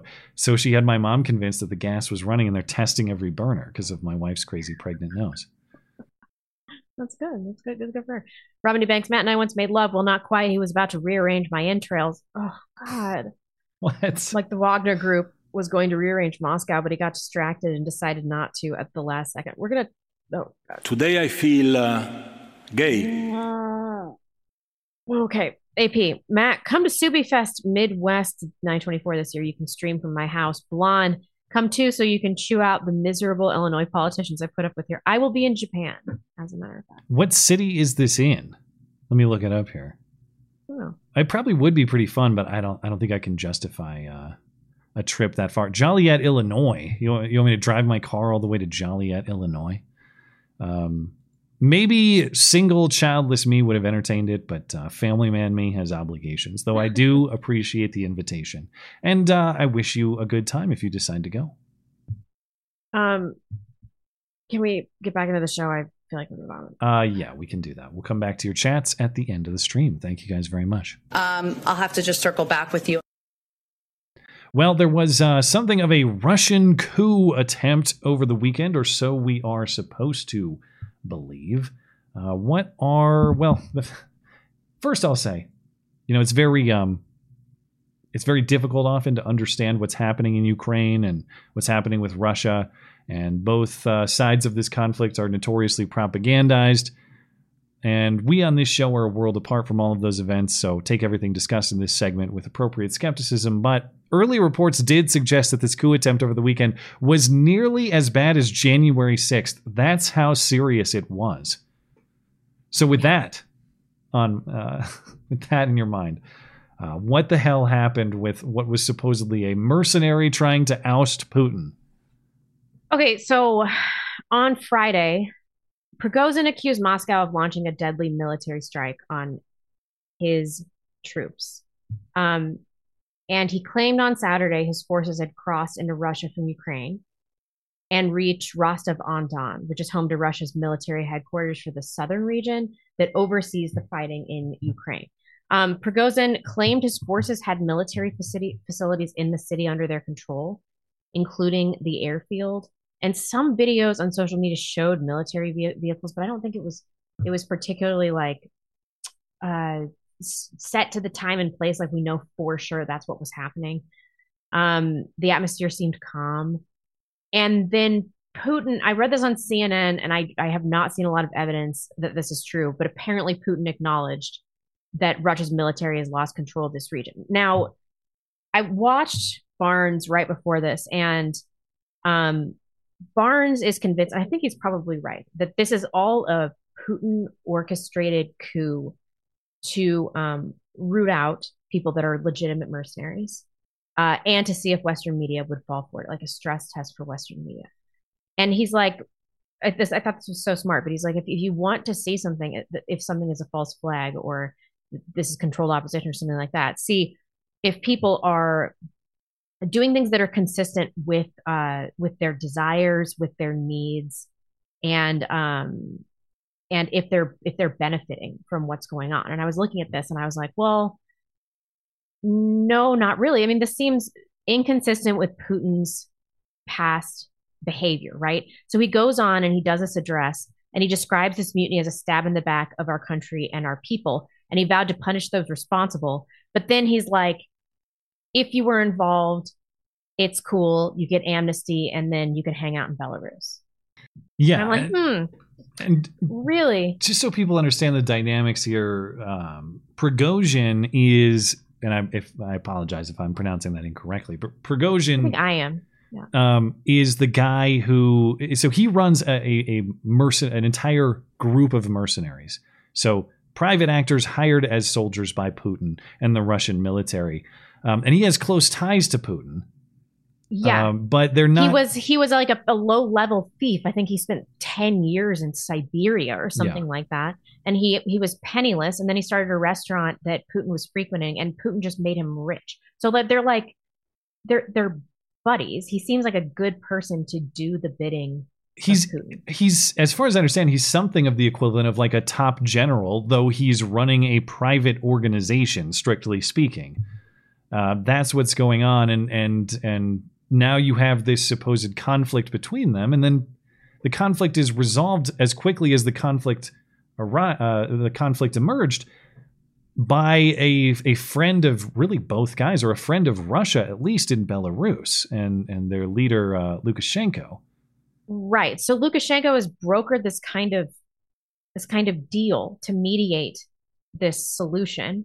And in that deal, uh, the Kremlin allowed Prigozhin to live in Belarus and and said that all the soldiers that participated would basically get amnesty and not face any prosecution. That's totally inconsistent with everything we know about Putin, right? Like somebody that has launched a genuine mercenary army that has put him in enough danger that he has to leave the city that he's in with all of his forces. Um, and then he's going to be like, it's cool. I, that just does not seem like Putin to me.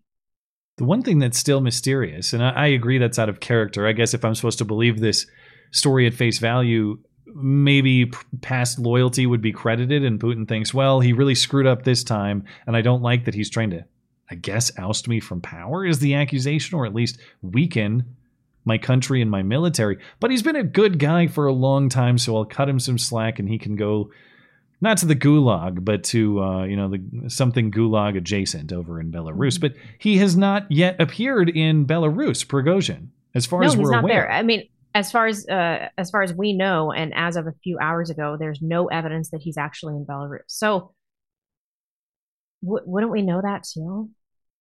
It, that's uh, that does seem odd that there's no there's nothing to emerge so far, and so I just wanted to discuss some of the theories here. You mentioned, I think what you described from Barnes. I'll get to that last, but that is that is where I lean in in my assessment. But there are some competing assessments. Uh, you might just take this at as presented at face value, and this is just as simple as a conflict between Russian mobsters, nothing more.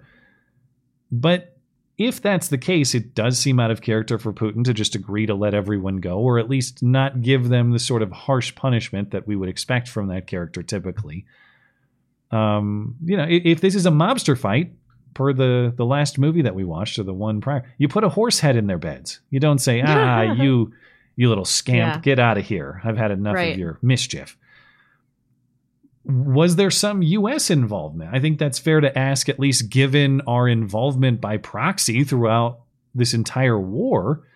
Um, ha- has the U.S. contributed to this uh, move in any way? Over the weekend, Congresswoman Marjorie Taylor Greene tweeted After our government has been funding a proxy war with Russia in Ukraine for over a year, I sure hope our government isn't behind a coup attempt currently happening in Russia. Regime change in a nuclear armed country may lead to terrible consequences the American people don't want. And to this point, really, this is kind of a given, but it's something we should uh, acknowledge and consider. Reports say the feds knew. According to the New York Times yesterday, unnamed U.S. intelligence officials say they've known for some time that Prigozhin was preparing for this action against senior Russian defense officials, even Putin himself.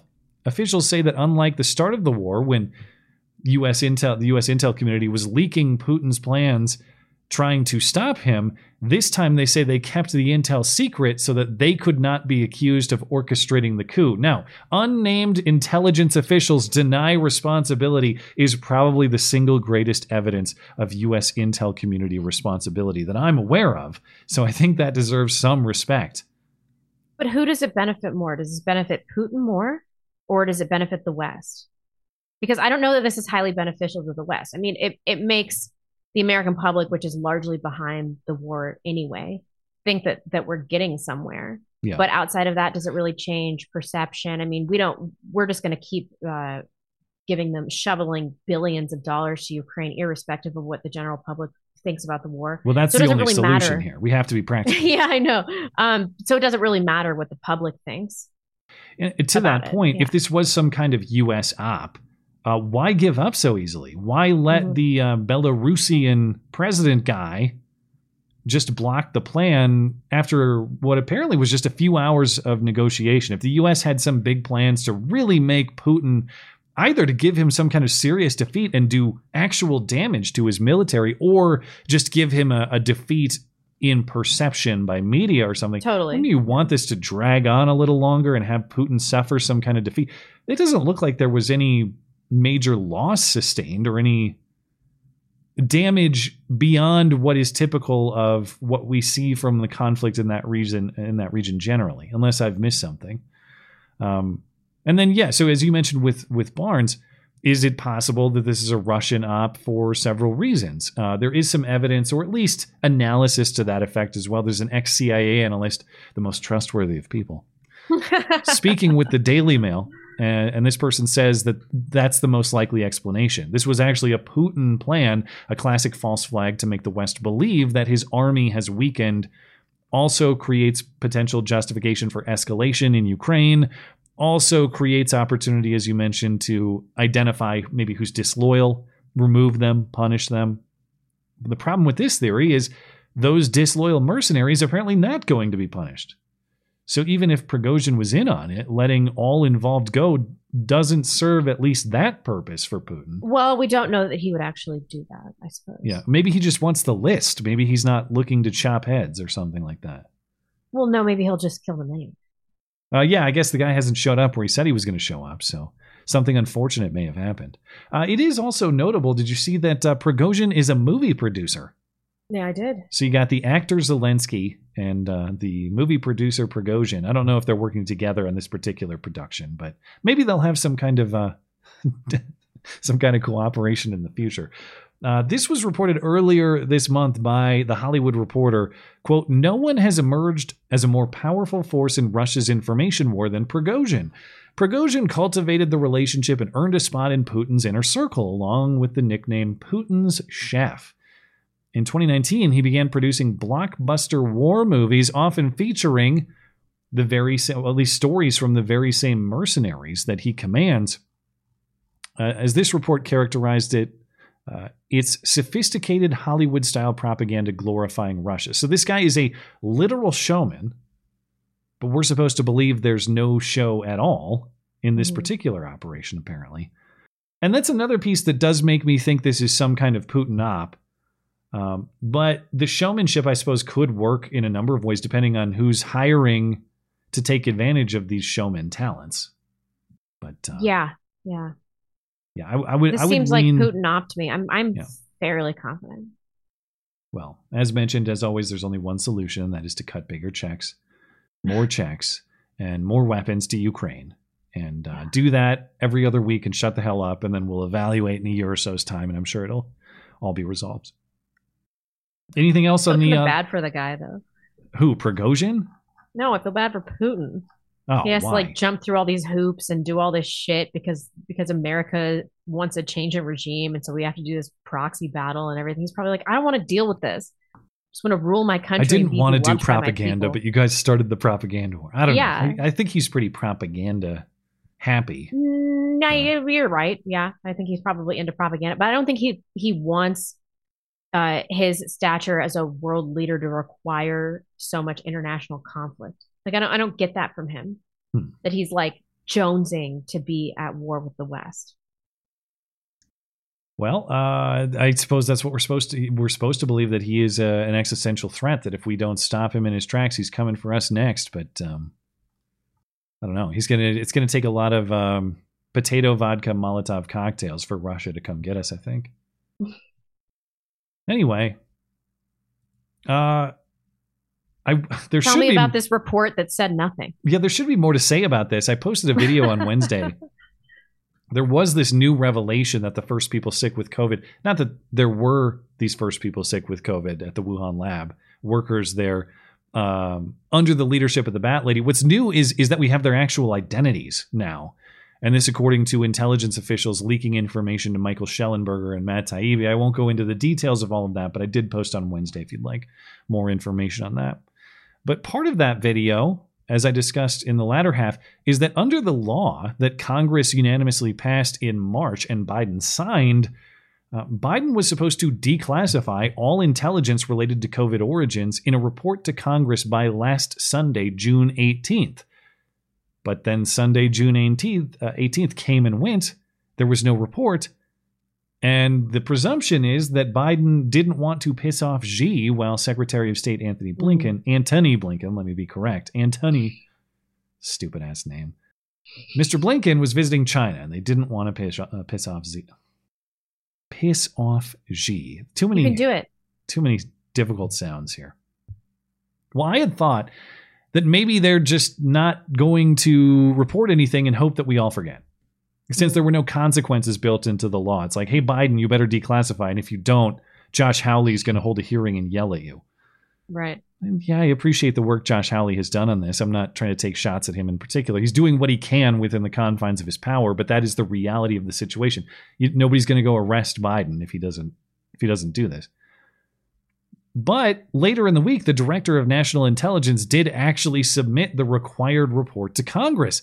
And uh, it turned out to be exactly the joke that we all expected it to be a pathetic 10 pages with major redactions that doesn't say anything interesting or new at all. In fact, the report says that the fact that the Wuhan Institute of Virology gain of function researchers were the first ones sick way before any virus sample was ever discovered at the wet market, that does not support or refute either hypothesis of the pandemic's origins. Why? Because the researchers' symptoms could have been caused by a number of diseases. We don't know that it was COVID. Come on. Actually, some of their symptoms weren't consistent with COVID 19 at all. How would we possibly know what they had other than they specifically work on engineering and mutating bat coronaviruses and applied for U.S. assistance in engineering bat coronaviruses? And we gave them that assistance, and they do that every single day of their lives. And also, the earliest known is all, the, even if you buy the wet market stuff, it's immediate proximity to these people. It's all so tiresome. But we don't know. They might have just had the cold. The report also notes that several intel agencies do not believe that the virus is engineered. Well, if they don't believe it, then uh, that settles that. So again, uh, just ign- ignore the evidence otherwise. This, this is part of Shellenberger and uh, Taibbi's report. The virus has the exact properties that the Wuhan researchers were asking for U.S. aid to develop we we're, we're supposed to accept that but then say we have no reason to believe that it came from the lab that asked us for the money to make exactly this. Might have come from some coincidental bat cave. Thank you for this declassification from the intel community. Anyway i, I don't need to waste any more time on this because it's it was it's a completely worthless report. Not that i expected anything more significant. Uh, gotta leave time for this i Oh, this is so funny. Oh my god, this is the funniest story I've ever read in my life. this kid's Hitler drawing, you know, I used to Pepe is like the the the perfect drawing capture of smug. This Hitler though, this Hitler has the primo Pepe energy. Did we talk about this last week or was it Wednesday? Wednesday, a little bit. Okay. So I can go through like some of the details. But we have to. We have to go through all of it. Okay, good. Okay, so this Jewish teacher, Morrison Robley, he taught social studies in Dalton, Massachusetts. He he resigned voluntarily from his own position. By the way, by sliding his keys across the table to his administrators and saying, "I just can't do this anymore." That's how That's it how happened, huh? All right. Anyway, so when this teacher was trying to quiet his students one day, this boy, this 12 year old boy, began spewing homophobic slurs. I can only assume that he called his teacher a faggot, which is awesome. Is the teacher gay? Do we know that? no, I mean he's like a like a Weasley little, you know, ooh, he's like a little man. We know he's like he's like the kind of gay that you you know You're good. he's yeah. that kind of gay yeah but is he like uh you know sleep with a guy gay we don't have that Probably. established So the teacher removed this kid from class, and then there were some other incidents like that. And then in April, uh, the teacher made uh, the grave mistake of showing up in a yarmulke, and for a yarmulke you say a yarmulke, yeah prompting the student to make hateful comments about it. I could not find out what those comments were, although I wanted desperately to know. Um, and then a few days after being sent to detention, this kid, uh, the boy gave Robley a sketch of Hitler standing over a dead person, and then he labeled the dead person Jew. And then there were a bunch of canisters that he labeled gas. and the, and and we didn't get that drawing they they described it but didn't show us the drawing No, come on I dude. couldn't find it anywhere. Robley said he filed a complaint with his union in May, citing an unsafe work environment.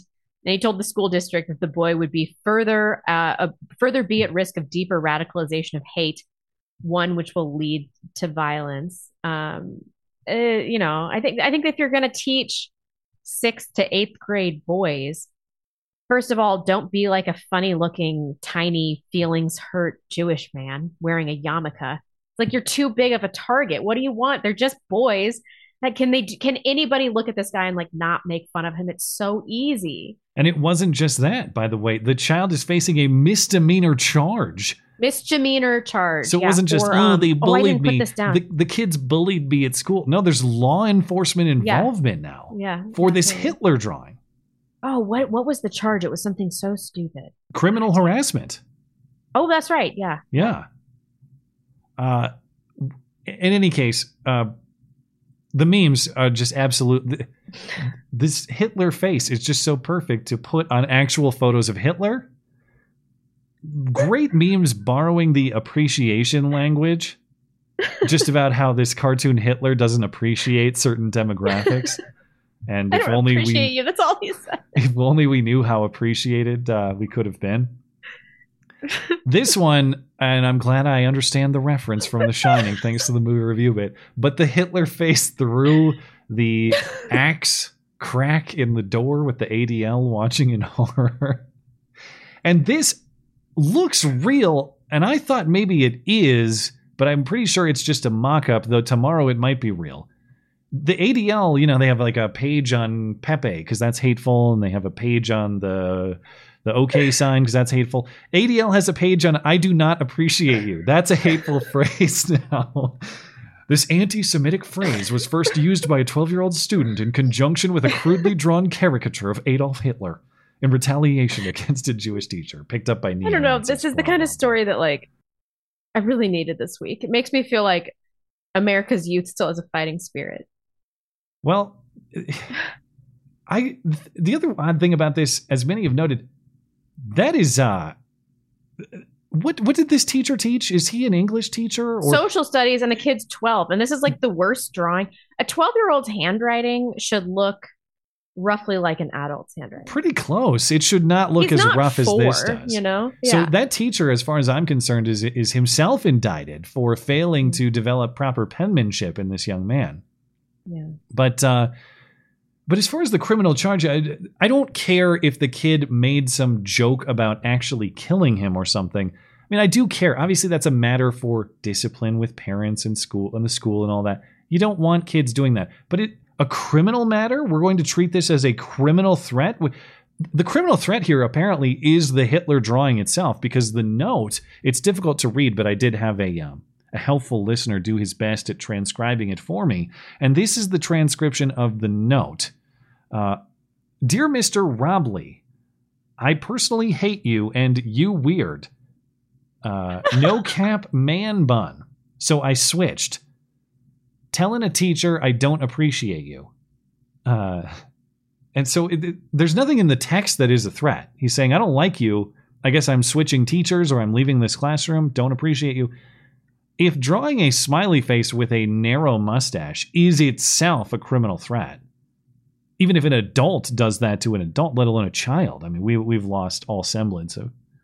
Yeah, but why does he have to get so butthurt? It's like you teach kids that are at an age where they make fun of people and they're really trolly and like if you can't handle that if you get btfo by some trolly 12 year old then it, uh, what what what good are you in society I just can't I can't believe that he would in good faith go along with this prosecution either, even if you were bothered. Even if I was a teacher and I thought that 12 year old student of mine is a real piece of crap, needs to be taught some lessons. Would I would I be in favor of the criminal prosecution of a kid over some well he views the kid as a as a threat to him issuing That's propaganda to younger generation. So that's really what this is about. Anyway, uh, if, if more information comes out, I will certainly return to this story because it was the funniest story of the week as far as I'm concerned. So- and as I mentioned on Wednesday, I got to figure out a way to be this version of Hitler for Halloween. And if we can commission this kid to draw a similarly styled Eva Braun for you, this would be the greatest Halloween costume we've ever had in the history of the show. okay let's do I it want to look exactly like this particular which which image is it? The, uh, that one would work, but I'm thinking this image right here, like trench coat Hitler with the with the mask on. That's what I want to look like for Halloween.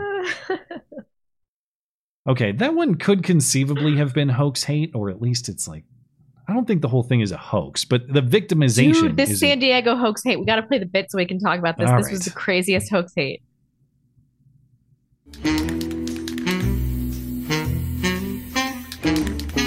Now, the nobody saw it happen, but it's totally a product of Trump's America hoax hate crime of the week. Ah, shit, it's backwards. You think they'll notice? In San Diego, Scott Rowan, a 39 year old gay man, ran to the media last week with a claim that homophobic bigots yelled slurs at him and attacked him with some sort of fire weapon, causing second degree burns on his body.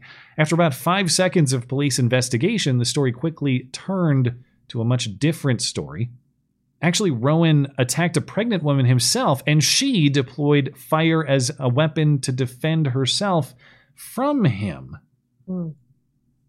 39 year old Scott Rowan went to a restaurant in his San Diego neighborhood to inquire about a job.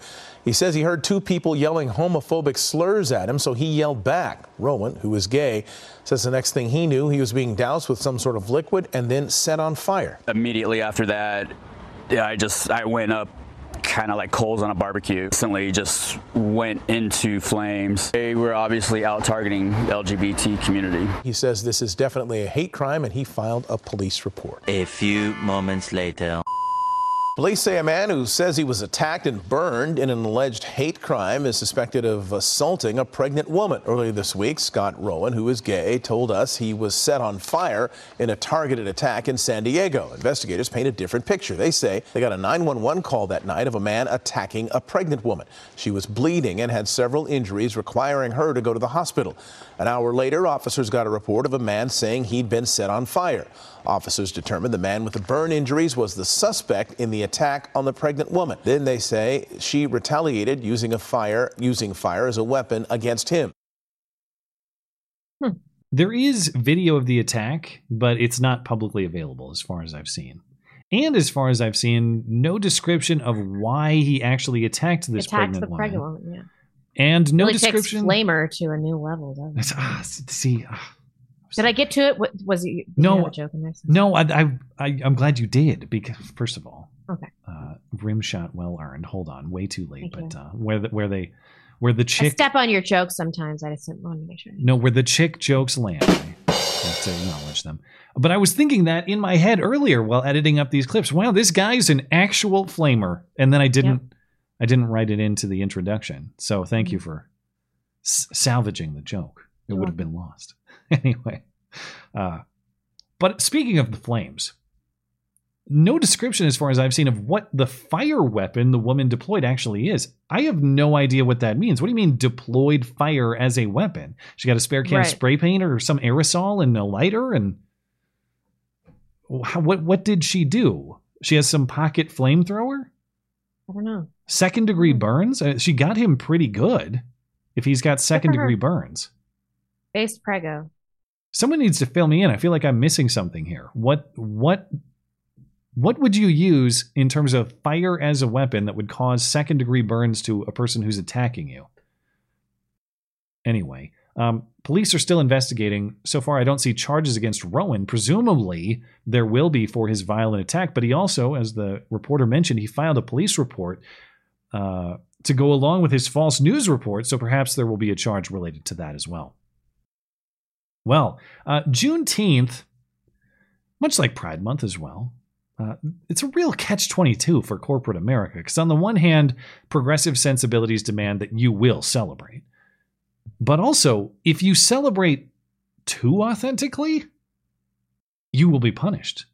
Uh, case in point, you can't actually celebrate Juneteenth with stereotypical foods like, well, for example, fried chicken or purple drink. Remember back in Black History Month in February, we discussed a story where a school district had to apologize for serving chicken and waffles during February. You just can't. You must celebrate black culture while also refusing to participate in black culture in any way. It's very hard to navigate. anyway, uh, now Toyota is in trouble for similar reasons because at a distribution center in Kansas City, a company Juneteenth celebration event featured watermelon and only watermelon to eat. And the company's Rachel Dolezal employee, at least I, th- you tell me, does this lady think that she's black or is she just an ally? Anyway, her and her um, her black friend at the distribution center, they're very very mad about this watermelon. They say they brought their concerns to leadership and they were laughed at. They say that Toyota has turned an important holiday into a joke. Well, tonight, Toyota says it did in fact happen. And now we know how. This is the display of food left for employees here at the Toyota Distribution Center. And they say these pictures show the only food they were offered was watermelon. I turned around and asked a member that's on the DNI team, which is diversity inclusion team. I was like, "What the heck? This isn't okay." And he just laughed. Did they serve anything else besides watermelon? No, just watermelon. Jared Bolden has worked at the plant for four years. As a black man, he says things like this make coming into this environment and having to work very difficult. Slap in the face, like very disrespected. Like it's like you know they preach you know Black Lives Matter, but it's kind of like they were just making a joke out of us today. They preach Black Dude, Lives Matter, but then in season and delicious. then they put the NBA game up, and I felt very insulted. Like, okay, I don't know what to tell you, man. Um, you're not allowed holiday. to. There's a joke. No watermelon in the in the month of June, as you say. And and that's what I thought actually when I first saw this story. I thought, well, this is just a coincidence. It's not unheard of to serve watermelon in the summer. That is fairly common, actually. Yeah. How often do you eat watermelon in the summer? Because for me, it's like twice a week. I'm actually not a big watermelon fan, but That's insane. I'm not a hater. It's just it's I'm not the thing about watermelon. It's got to be perfect to be good. When it's mushy and grainy, it's gross. So you got to have it in its pristine state, and that's the only time it's acceptable. How about this with watermelon though? Salt or no? No. Hmm. I could be persuaded. Uh, it, What it- kind of Mexican nonsense is that? Who puts salt on watermelon? lots of people. It's, it's legit, but What an uh, abomination. Oh, I better my- ruin this delicious sweet treat by putting salt on it. my preference on watermelon is none. But if I must indulge, crisp and salty is not a bad choice. Uh, but um, so I thought this was just a coincidence. Turns out, I can hear my family laughing in the other room at your reaction to the salty watermelon. Oh no. Okay. Uh, this was actually no coincidence. Uh, the company was trying to be sensitive with this watermelon. They were actually trying to honor Juneteenth with the watermelon because watermelon is indeed part of Juneteenth history because many slaves grew watermelons to make money after emancipation. And so Toyota viewed watermelon as a symbol of the path to freedom that Juneteenth celebrates, and the employees viewed it as mockery. And Toyota confirms that the watermelon choice was approved by multiple people on their leadership team at the distribution center. These employees demanded This was so apology. stupid. Why would they think that this was gonna this was gonna go over eh, like anything but a but a lead balloon? They say they will try bananas next year and see how that works. Fried chicken, yeah. purple drain. Uh, yeah. So far, no apology given to these offended workers, though. Um, this is not. This is a, a, a rare confirmed correction to a prior hoax hate case. There was this donut shop called the Donut Hole in um, in Tulsa, and we talked about this when the story happened back in November. It a red a guy in a red hat wearing a, a, a, a COVID mask shows up right in front of the camera to throw a Molotov cocktail at the door and start gently banging on the window with a bat because this donut shop hosted uh, drag events for kids. It seemed like Yeah. classic hoax hate. Hoax hate. fact check true. It turns out that somebody's been arrested. Um, what is this guy's name? Did I put this in here? Colby Kobe Dale Green. Uh, apparently call him a neo-Nazi, but who knows what that even means. He was seen on Facebook, um, like harassing the uh, company for you know doing some tranny prop or whatever. And then he did say uh, on some Facebook post, okay, it's officially time to shine our boots and put our armbands on, boys. This filth has got to go. Uh, okay, maybe maybe he's a fan. I don't know. That's uh, time to shine our boots and put on our armbands. All right, That's too specific, guys. Too specific. maybe he's dead serious. But to the extent there's an arrest, I have to correct the record and acknowledge we were fake news on that one. You are fake news. So I will, where there are conclusions otherwise, I will revisit them. Okay, anything else before uh, the movie review here? No, let's do it. Yeah, let's get into it. In a world of movie references flying over his head, one man will finally watch them. This is the Matt and Blonde Show movie review. This week's movie is the 1987 Robin Williams war comedy Good Morning Vietnam, in which the Armed Forces Radio Service assigns an airman to a new DJ job in Saigon, and he becomes a hit morale boost for GIs, but he tells too much truth and accidentally befriends a Viet Cong terrorist kid while chasing some jungle tail, so he has to say an emotional goodbye. From movie picker Draculama, censorship kills humor. Robin Williams at his best as a radio DJ in Vietnam. This is a go to for comedy. As always, your review and your rating. Give me another one where I'm just apologizing through the whole review. well, I don't know. Uh, okay, how do I get out of this? Maybe I don't have a heart, Hmm. and uh, but I have never liked Robin Williams.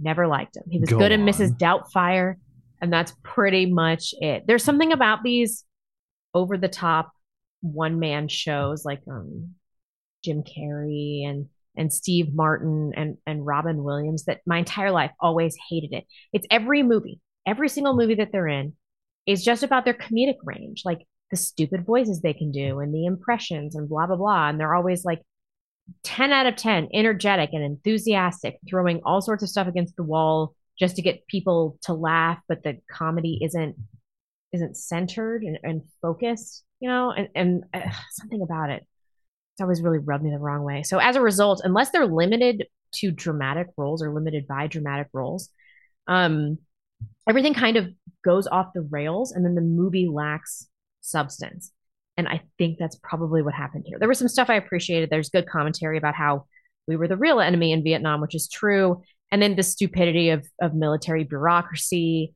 um, and and censorship limiting um, the, the breadth of comedy. I liked that. Uh, but at the end of the day, it was all about Robin Williams and his stupid brand of lame comedy.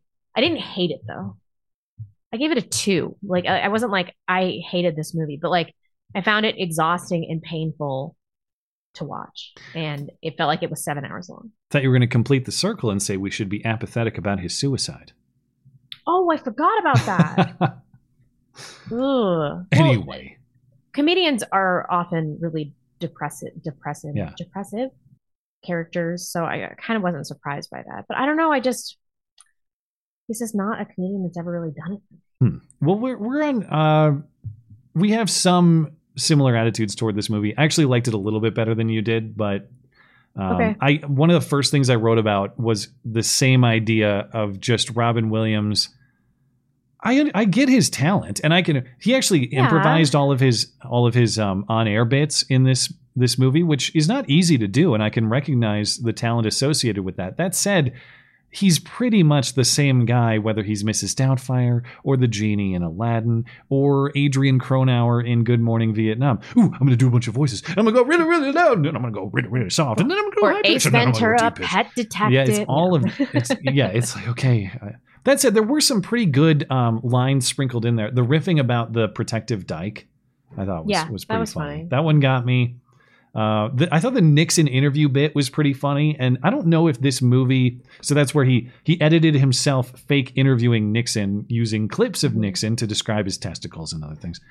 I don't know if this is this movie is the origin of that bit, but that's a bit I've heard used on other radio shows and other podcasts, and it's almost always funny. It can be overdone, but that's a bit that has survived the test of time, and I I, I thought it was good in this one too.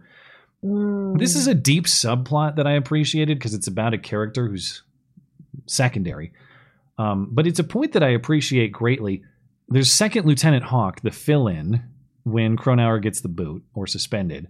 And he's telling everyone, no, no, I'm funny. I believe that I'm funny. You'll see I'm funny.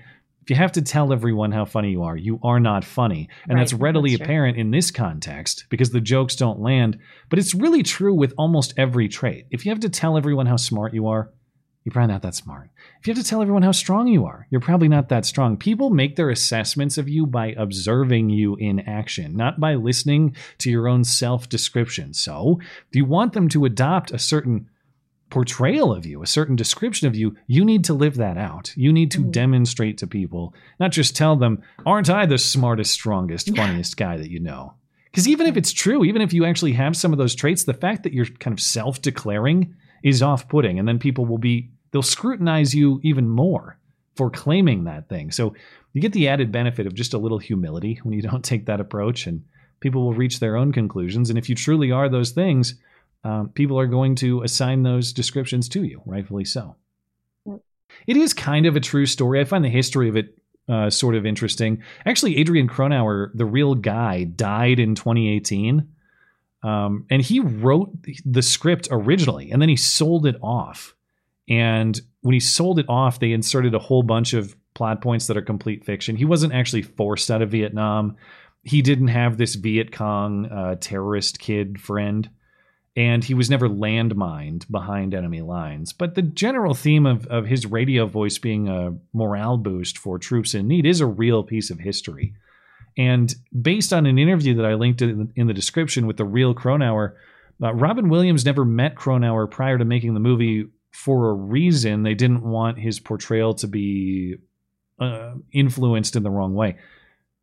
But they have similar over the top tendencies. So it's not like Robin Williams is spot on without having known the guy, but you can see why his radio personality was Right. infectious. It's just you know you, you can see some of those those traits um, that certainly were true.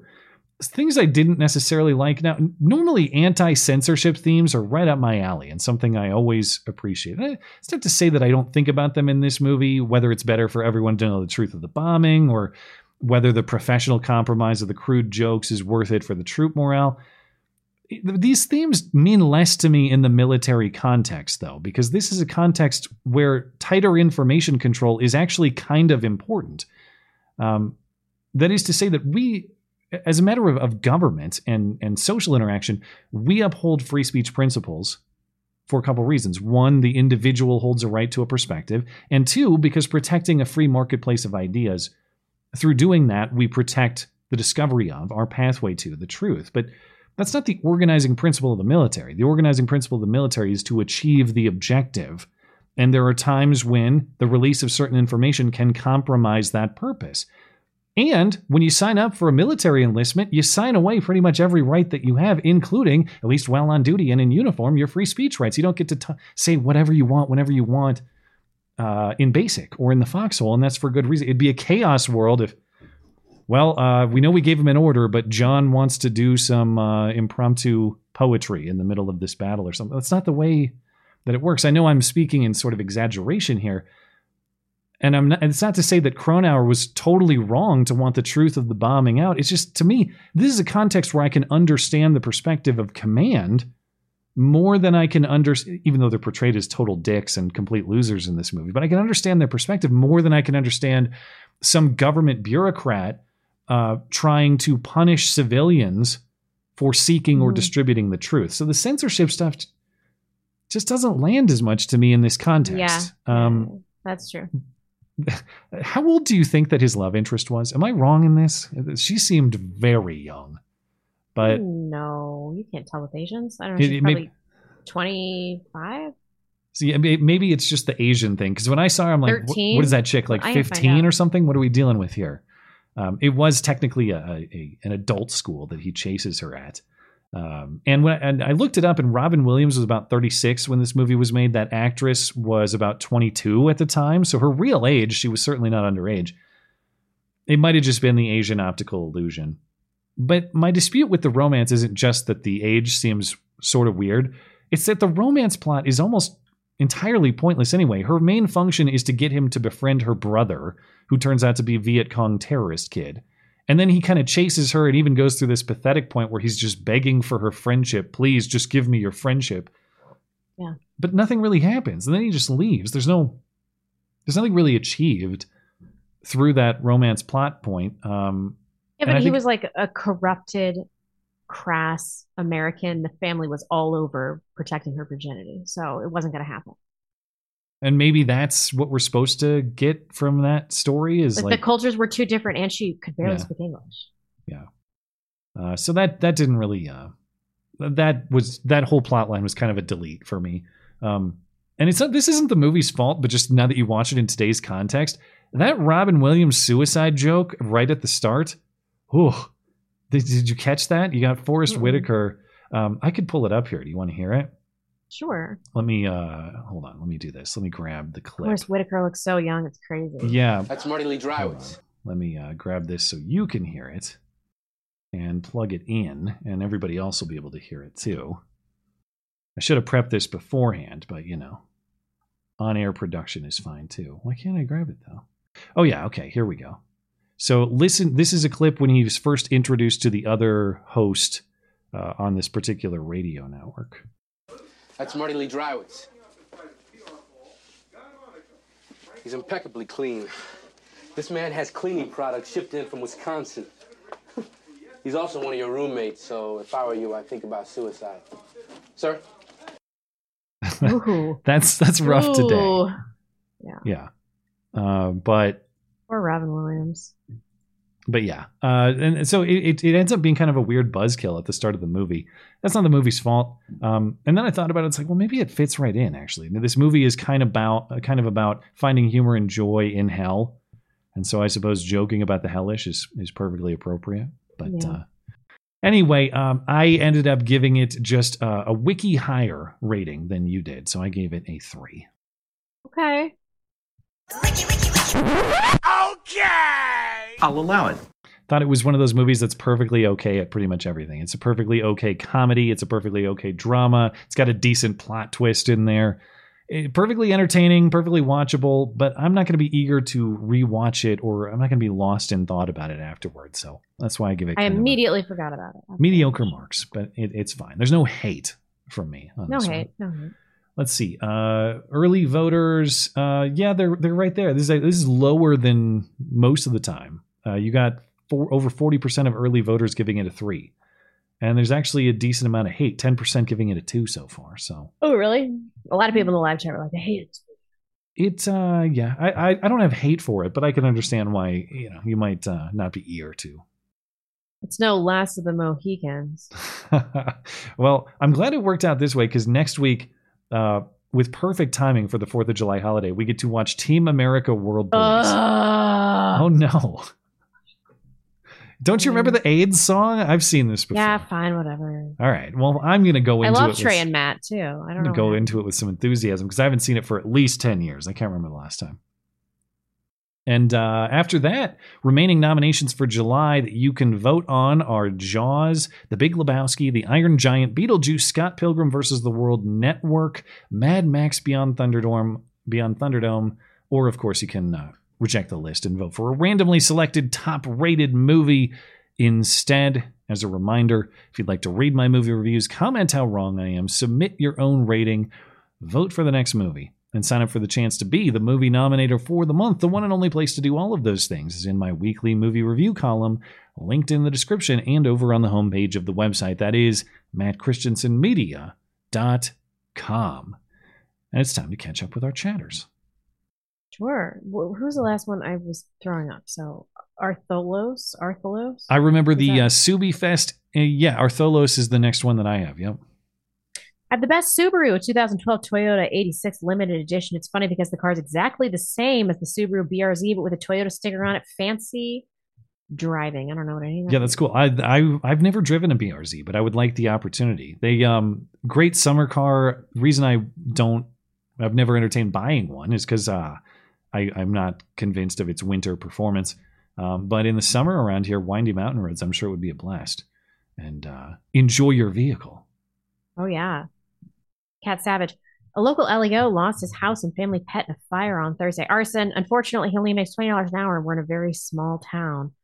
So most people are donating clothes. If I'm allowed to post, here's the link. Uh, it's givesendgo.com slash aguirre underscore fire. And that's A G U I R R E underscore fire. I'm just joking. I have no reason to think this was arson.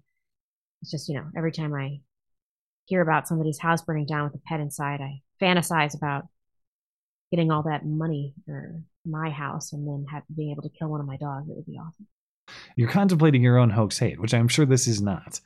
Um, I don't No, know if no. links work through the chat or not, but uh, Kat, you can send us uh, you can send us that page, and I'll check it out, and um, and perhaps we will make a gift on behalf of the show. And all the best to you and your community. I'm sorry to hear the story.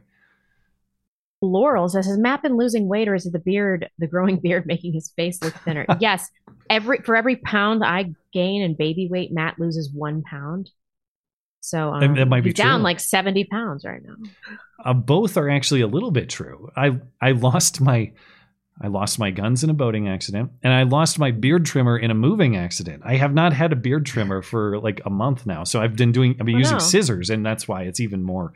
you know, hey, no, it looks good. I think that than- you're you're graduating from this pube phase. Yeah.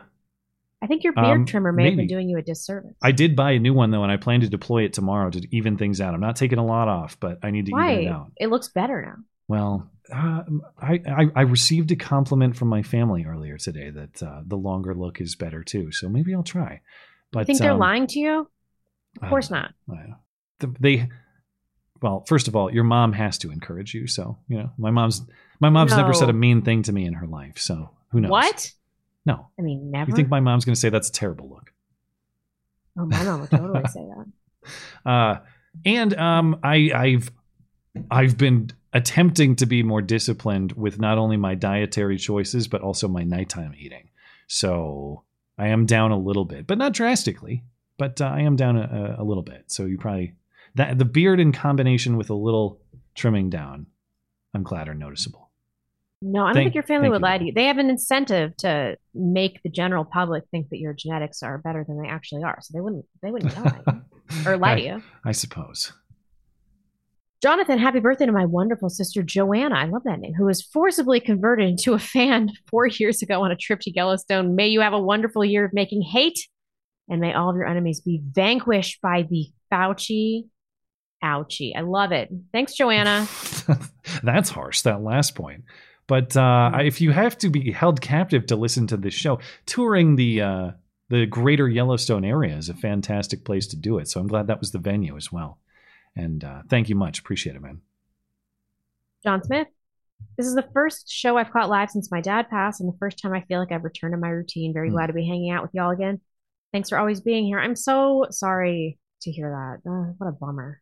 What All the best to uh, you and your family, and um, and and I'm sure you will do everything necessary to carry on your father's legacy. Such is the circle of life, and um, and uh, I, I'm sure you will. Uh, I'm sure you'll complete it honorably as you are destined to do. So, thanks for tuning into the show, man, and and thanks for making your family a part of it as well.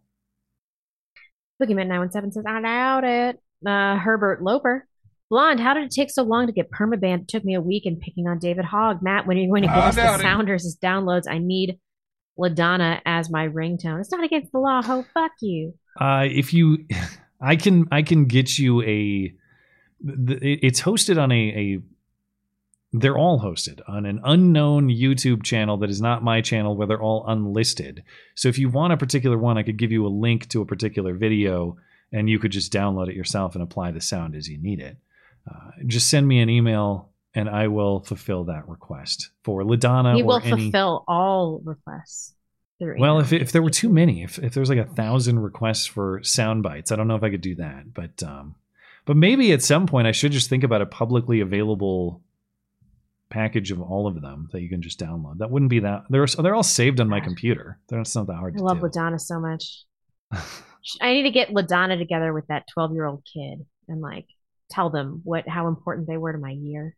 It's not against the law, ho. Fuck you. It might be against the law with a 12 year old kid though. Be careful. I know.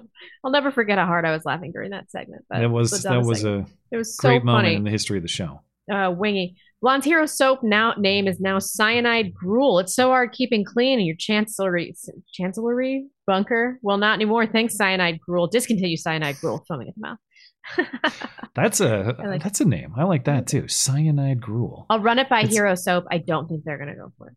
Um, Uh, it's it's it's not concentrated oatmeal. It's concentration camp oatmeal. That's what it is. Very key distinction. Knuckle Hunky Buck. I wonder if they sent 50 year old white guys to rescue them or if they sent a more inspiring rescue crew. Yeah, really. Unfortunately, You know there's nothing to sent. rescue. It's just uh, they, as far as I understand, they just became atomized. Right? They they Yeah. they disappeared into the ether of the ocean. It just imploded and then immediately they heard tight they heard noises, you know. Uh But that turned out not to be them. I thought what Oh, they were. really? Yeah, the, the the rescuers were saying they heard tapping noises or something, but they because they they went. Um, the Navy detected this sound that is believed to be the the implosion like an hour or two hours after they left, hmm, yeah. and so the tapping was days later and uh, unrelated. Electric Ninja. Don't worry about the train derailment in Yellowstone Park. We're in good hands. Pete Booty Judge is on the case. John Dunn will be pleased. Uh, yeah, I can't wait till Mayor Pete comes out. He, he's biking from Washington D.C. right now with Yeah. Chasten on the handlebars, and they're going to Yeah. get out here very soon to make sure that the Yellowstone River is is properly cleansed. He would be a cyclist, wouldn't he? Um, do you remember that time when uh, he had a some kind of uh, like I, he doesn't have a Secret Service detail, right? But it was like a Secret Service car, you know, the black SUV, And, it was dr- behind him when he was cycling. well, they drove him up to a, a place that was a couple blocks from wherever he was going, and they took his bike out of uh, out of the back of the car, and then he got on the bike and biked the rest of the way to this destination, so that he could have the appearance of arriving there on a bicycle, even though he had been SUV. Is that worse than even being like a real cyclist? Just trying to have the appearance of cyclist cred. Yeah. yeah. that's probably worse. Like a, a- a- probably worse, like a cyclist poser, basically at that point. Yeah. That's pretty bad. He does like the feeling of his bike seat on his taint, though. I I guarantee that's true. Son of the Wolf, we was NASCAR drivers and shit. Derek John Thompson, probably. Uh, yeah, he did. Um, there's some kind of Dale Earnhardt joke to be made there, but it's not. Uh, my brain is too fried this Too long late. into the It's stream. late. Thank a you, man. big donation from ARC. Take my money, you genocidal fans. Thank you. Well, thank you for your support for the show. Very I am much not going to be niggardly. We're not fans of genocide. Uh, at least one of us, How many on- people do you have to kill to genocide? and to and who's getting genocided? Important questions to ask. But really, what is it? What did they do like to deserve it? And how mouthy were those bitches? more than a hundred thousand people, right? I think you can genocide under that. What What's the body count threshold of genocide? Let me know in the live chat, right. and then I'll make a decision about how I feel. Uh, Esoteric Unbound. Most people don't realize the deep sea is a more hostile environment than outer space. I call this a case of fuck around and find out, but the event was so quick they couldn't even known that it happened.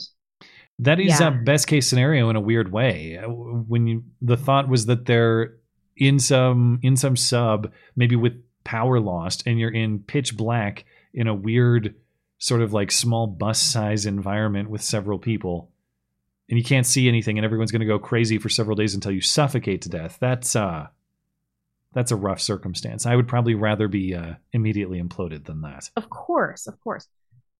Nona Dillon. Happy birthday. Shout out to Aurora, fifth of my 11 kids. I am glad you love God and country. You do great with your six kids. I'm ecstatic you are making your childhood dream of becoming an RN come true. Oh, that is one of two acceptable jobs for a woman. So I too am glad for you, Aurora. Congratulations. Just so I understand here, F- Aurora is the fifth of 11 and Aurora has six Has herself. her So six talk about a family. Nice. Congratulations, you guys. And Those happy people, birthday. They, they like to do it. Uh, Straight Captain America. Been watching for two years, just got engaged today. Took her brook trout fishing in the mountains of Colorado and popped the question. She hates HOAs and the feds. So I gotta keep her. Love the show. Keep up the great work. Thank you so much. Congratulations. Thank you for your support for the show and uh, congratulations as well. Congratulations, butthead. That's a sounder I haven't heard. The Oh, Lindsey no. Graham, No, it's John Kennedy. John Kennedy. Uh, meet you. Uh, the the latest from us at the Breaching Containment Project, Operation Tweety Bird, shamed the mass cultists you see in public uh, with red pills. Example: Hey, mass loser, Joe Biden accepted a five million dollar bribe from Ukraine. Yeah, so I, I like this idea. It's not just call out the masked loser to uh, correct the past injustices of shaming and scoffing that were done in years prior, but you have to drop some other barely tangentially related truth in there too. Hey, masked loser, Joe Biden accepted a $5 million bribe from Ukraine. Yeah, I like. Two birds, one stone. Totally. Go for it. Um, Casey Brooks. Hey, you guys had it right to pronounce Brooks. Just ignore the C. You can thank my stubborn German ancestors for the confusion. In my 16 year military career, everyone has messed it up. No, it's, I guess it's clearly Brooks, but it's, it's spelled like Brock with two O's. That's Yeah. why I was confused. Okay. Well, thank you for We're the not that bad. clarification, and I look forward to uh, getting it wrong next time as well. Such is the tradition of the show. But uh, thanks for thanks for your support, man. Appreciate it. Um, I need to take a little bathroom break. Would you take over Yeah, for Mighty Sebastian. Hey guys, the woke is once again correct, more correct than the mainstream. All of these terrible Supreme Court rulings are the direct result of Enlightenment, egalitarian, constitutional nonsense. Uh, when will conservatives understand? I don't know about that. I, I, I uh, my dispute with that would be I think that they're inventing the nonsense into the Constitution, like the, the case we just talked about with the um, with the that the Fourteenth Amendment protects child gender transitions and such things. Uh, you could make the case that uh, I guess you could say, well, no, the the Equal Protection Clause is itself egalitarian nonsense to the extent that it applies to men and women, and men and women are not always the exact same thing for legal purposes. If they commit a crime, like if a man kills a person, that's um, that's morally speaking the same thing as if if a woman uh, kills a person. Although when Blonde gets back, we can discuss that in light of the position that women have diminished agency or whatever you might want to argue. Uh, but when you're talking about government treating men and women differently in the context in which they are biologically different, as in the context of gender transitions and things, I don't know that that's even to the to the original purpose of the of the equal protection clause. Is it discriminatory to say that men and men are and women are women? I suppose there's an interesting debate there, but um, I, I don't I don't disagree with your diagnosis of the of the nonsense. I just uh, I think that the nonsense has mostly been inserted, constitutionally speaking, rather than uh, originating from the people who wrote it in the first place. But um, anyway, uh, thank you, Mighty Sebastian. Ryan Spratt.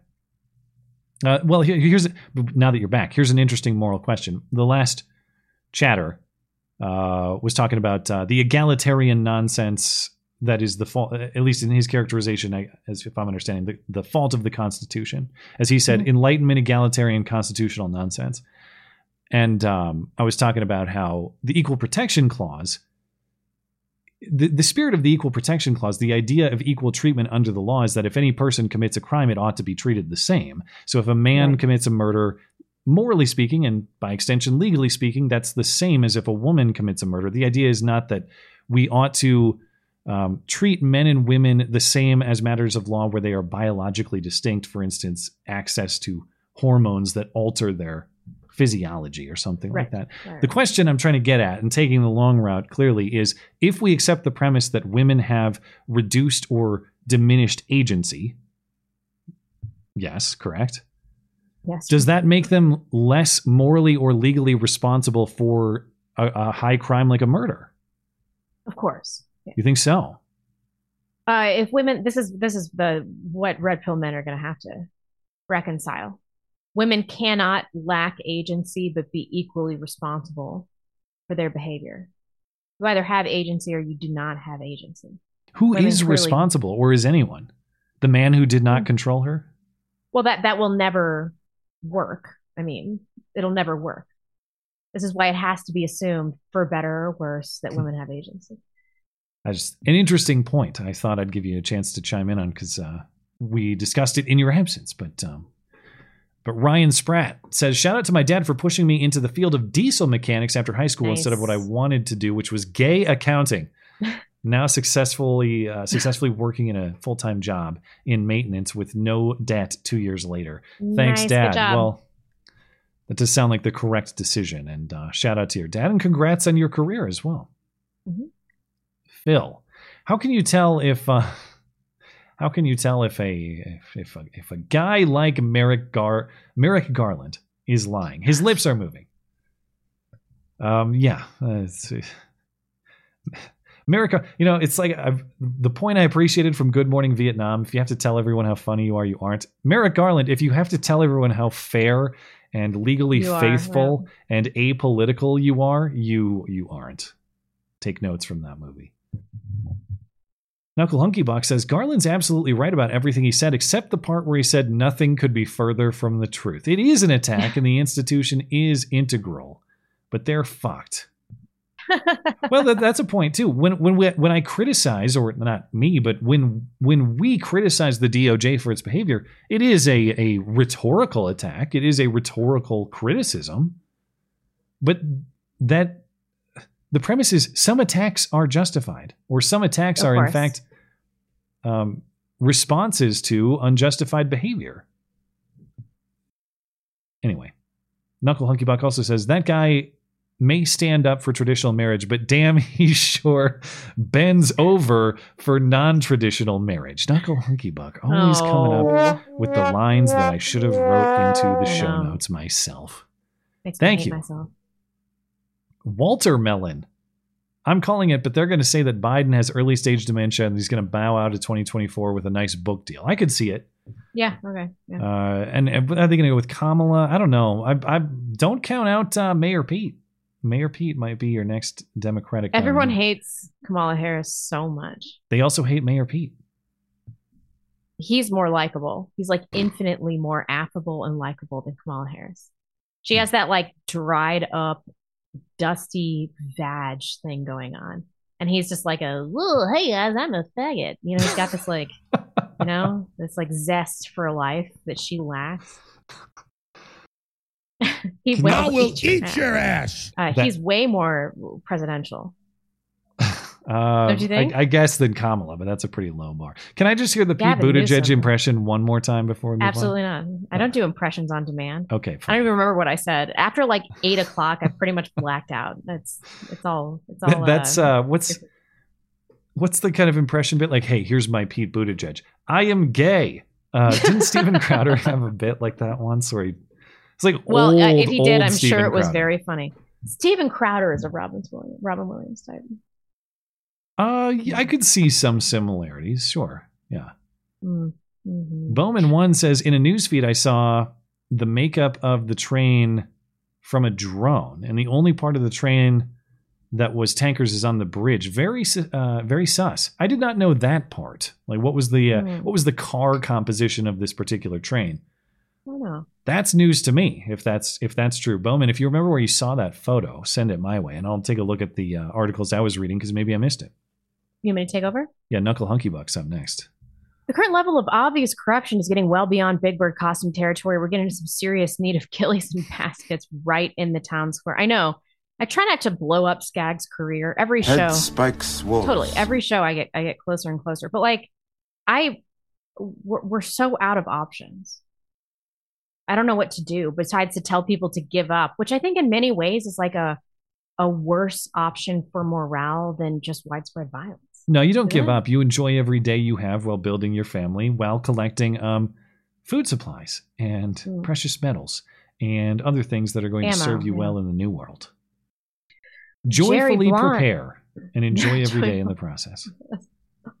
Jerry Blonde, we were mentioned on Nick Fuentes' show the other day. Nick said you seemed nice, but made fun of the super chatter for getting their political takes from a woman. That's true. None of you should be getting your political takes from me. Can I be an addendum to a smarter man's political takes? Yes. But I'm clearly too emotional to be listened to for uh, opinions, right? Uh, you tell me. Uh, And no, nice. well, I, no, I can't do seem that. That would be me Ugh. getting my take from a woman. Yes, you're irrational and insane. Now shut the hell up. Exactly. Sorry, read he doesn't know me if he's going around saying I'm nice to people. That's I'm a true. lot of things. He, he- nice. Well, he also doesn't know you if he thinks that you would disagree with the premise that you you shouldn't get your political takes from a woman. yeah. But maybe he does know that. I don't know. I know Twitter shut down my account, and I was like, "Good job, guys! One woman down, however many million to go. Yeah. You guys did it." Um, Tom Forsyth, we should let trannies kill themselves. Ban. We should let grannies kill themselves. Appointment to Canadian government. Uh, yeah, exactly. Yeah, fair. If if you get in trouble, just head north and uh, apply for that job. and that's even worse because that's assisted suicide. I was talking about Yeah. unassisted suicide. There's an active component to that. There is an active component to it. Phil says the bitter pill the right has to take is that there's no option of being left alone. There are no neutral institutions. Yes, that is difficult because they're they're still really hung up on the Constitution, just really hung up on. Being left alone is uh, is great. I hope we can all come together on that principle one day again soon. Yep. Uh, but I would be uh, I would be lying if I say I didn't grant Phil's premise that we're dealing with people who will never leave you alone, and uh, they insist on the fight. So you must also be prepared for the fight. I regret that uh, reality, but there's, there's no realistic denying it. Mr. Tom Foreskin, you sent that that in twice, so let us know if you want us to shoot back that second super chat. Uh, jail, something to consider. Rotting fruit smell could be a sign of high ketones from blood sugar. She could have gestational diabetes. Um, yeah, but she would just be smelling rotting fruit all the time. What happens when you're pregnant is you you have like smell misperception. So you'll smell something and you'll think it's something else. Like when I thought we had a gas leak, but it was a moldy towel. Um, and you don't smell you smell stuff that's sweet when you have high ketones. Also, who cares about gestational diabetes? They can't do anything about it. They just tell you to, you know, eat less. Thank you for your concern. We got uh, she got the blood testing, and so she they confirmed she doesn't have AIDS and other various diseases. Gestational diabetes, they only do it uh, 20 weeks. She Oh, they don't do that that as part of the blood test. No, they make Well- you drink a giant glucose drink Oh and yeah, then they I, test your blood. I remember that. I do. Yeah, I do remember doing that last time, but that I guess wasn't done this time, uh, or is not appro- is not appropriate to do for a few more weeks.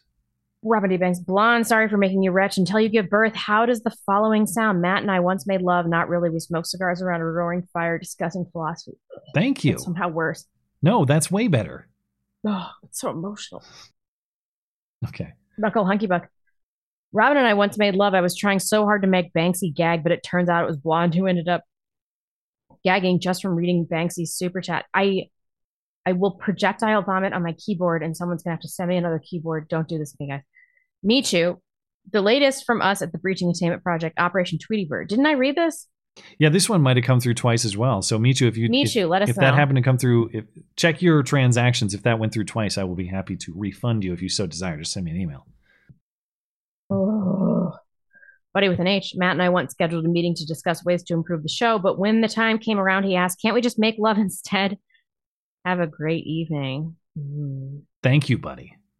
Appreciate it. Matthew Labrie. Mass troops can't move without uh, a SAT seeing them. What? Satellite. Oh, gotcha. Um, Wagner is now exiled to Belarus. They are setting up a horseshoe tactic on Kiev by pushing from the south to the north in Belarus. For Hmm. Russia, this does not end without leadership gone in Ukraine. That makes sense. It would be a, it would be an easy way to move. So the idea here is Putin wants um, Prigozhin and the rest of those mercenaries in a northward position. He can't do that without satellites picking them up. So you create some weird reason that they're going to go north to Belarus and you're allowed to move them that way without creating any suspicion in preparation for some forthcoming offensive. That's Ah. another theory that that could be in play here. Interesting. I could believe that. Okay. in combination with all the other things that Putin might gain with uh, with such a presentation. Okay. Esoteric Compound. Joe's been renowned since you two were babies uh, for being a lion, corrupt. It, you can't say idiot in the live chat. The fact that Dem chose him to be their avatar is all you need to know about how degenerate they are. That that they're coming that and they're coming for your children. That's true. Yeah. Uh, Um, yeah. Ramian says, so after all, it was who HU on first. There's there's another joke that uh, there's another way of writing that. It was who on On first. who on first to get the disease. Uh, who was- I don't know exactly to phrase it, but there's a way to make that nicely phrased. Thank you, Ramio. Jerry Smith. I drove through Montana yesterday. I visited the town pump west of Bozeman. It was so glorious.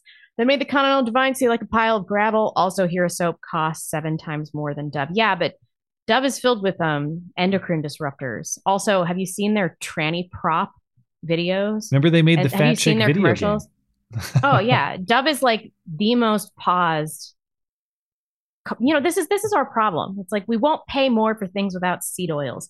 We won't pay more for things that aren't, you know, created by companies that are obsessed with tranny propaganda. That's what we need to do. And it, it, it- one bar of soap is what, like nine dollars or something in Hero soap. the the bucks? the signature ones do have uh they do have a little bit of a markup that is acknowledged, but um so but Yeah. and, and their core bars i think are eight bucks or something like that it's certainly more than you would pay for the cheapest bar of soap at your grocery store um, however I, they are handmade by an honest business here in the united states of america out of quality ingredients Yeah. um, and you know you pick your battles and maybe maybe the soap battle isn't for you maybe you know we all make our sacrifices and it's like well i don't want to support this company in this way i want to I get it. You can't do every single one, but I, I will say that it, it's an honest company doing honest business, producing a quality product that I personally use in my home, and that's that's why I think they're they're worth the extra couple bucks. But uh, but I don't blame. Times are tough, man. I don't I don't blame anybody who's like, nah, man, I, I can't. Uh, I gotta I gotta be very careful with my money, and so it's uh, Dove from is, Walmart. you I know, get it. it's important because of the endocrine disruptors. Like you, you clean your butthole with Dove soap and you grow tits if you're a guy. That's just what happens. Is that true? Immediately. I didn't Yeah. know. I guess I haven't used uh, I haven't used Dove soap in a little while. Not gonna you, Buck. To the little boy artist, I do appreciate you. yeah, he is appreciated. Uh, certainly. Knucky, knuckle huggy buck. Matt and I once had watermelon. Once he had a once he had a mouthful of seeds. He said it wasn't salty enough for his liking. Way to be proud, Matt. Way to be proud. It was Pride Month. I had to Come on, man. Grit City Kitty, thank you for supporting the show. Long Dong John says salted watermelon, wiping while standing. What other weird things are you eating or doing, Matt? Might as well get them out in the open now. Well, again, watermelon he is said no to salted watermelon. it's it's not a common choice for me. It's uh it's an infrequent thing. So that's not I'm not eager to go for watermelon in general, let alone salted watermelon. But I will also acknowledge I am a pineapple on pizza person. Not that I too. I don't always pick it, but uh, done done right and occasionally it is quite good. I'm trying to think. Uh, Pineapple, pepperoni, jalapeno. That's an excellent pizza. I haven't done that combination, but I could see that being pretty legit. Uh, so I don't know if I think of any other weird things, I will I will uh, mention them. But thank you, Long Don John, Grit City Kitty, Blonde, my Fruitland, Idaho born and bred grandma taught me to put salt on watermelon. It strengthens the sweet taste, rounds it out. I'll try it. Sweet and salt things, uh, salty things often work well together. Think of like salted caramel or other salty desserts. Uh, yeah, you don't you don't uh, you don't overkill the salt, but just a little bit uh, can be quite good. Knuckle Hunky Buck says, I agree with Blonde. Robin Williams is overrated. Robin D. Banks, however, she gets two thumbs up, or at least two fingers and a thumb, just like a bowling ball. Holy cow. Okay. Mark Wiseman. It's one of those little ironies due to our taste buds. Sweet foods get sweeter when you add a little salt. In addition to watermelon, salted caramel, and grapefruit are popular. There you go. Although I um I hate grapefruit in pretty much all contexts. Can't stand So it. does my husband, and I don't get it. It's such an innocuous fruit. Do you eat oranges? Yeah, of course. But grapefruits are way different. They're way more bitter. And um, melons, pretty uh, outside of like watermelon is the only melon I'll entertain. The rest of them can go to hell. What about cantaloupe? Cantaloupes, honeydews, Okay, honeydew can everybody. I think we can all agree that honeydew is worthless. They all suck. Every single one of them. Cantaloupe is a strong fruit. Yeah, I can't stand it. Uh, some rando says don't use the beard trimmer. For a lot of men, patchiness is excessive trimming. Don't shave the cheeks. Your beard is already filling in. Yeah, there's probably some truth to it. I, this this is the first time I've been kind of forced to try to get through that puby stage, and so Why don't maybe, you do it for another month and see how? the, the, the most difficult thing i don't get itchy like a lot of guys do but i gotta maintain the upper lip mustache area Yeah, because fine, they yeah. start curling into the mouth But that's that easy to do with scissors. It's probably preferable to do with scissors, right? yeah you kind of have to any anyway uh, like anyway even when i'm using a um, a trimmer because there's just certain hairs that you can't really access at least with my trimmer but uh anyway holden mulray says hi blonde what recourse do we have? One pray. God's action is more potent than that of everybody in our collective circles and influence. Read um ps is that psalm 37 my biblical reference here is going to be wrong. J-e-r is what jeremiah 23 24 proverbs 19 21 uh, and number two leave fear to the fearful. Well, God doesn't want us to sit in inaction. He doesn't. God wants justice on earth. And God doesn't always enact justice on earth. We're we're clearly supposed to have our own system of justice, of godly justice on this earth. I think that's what God wants of us.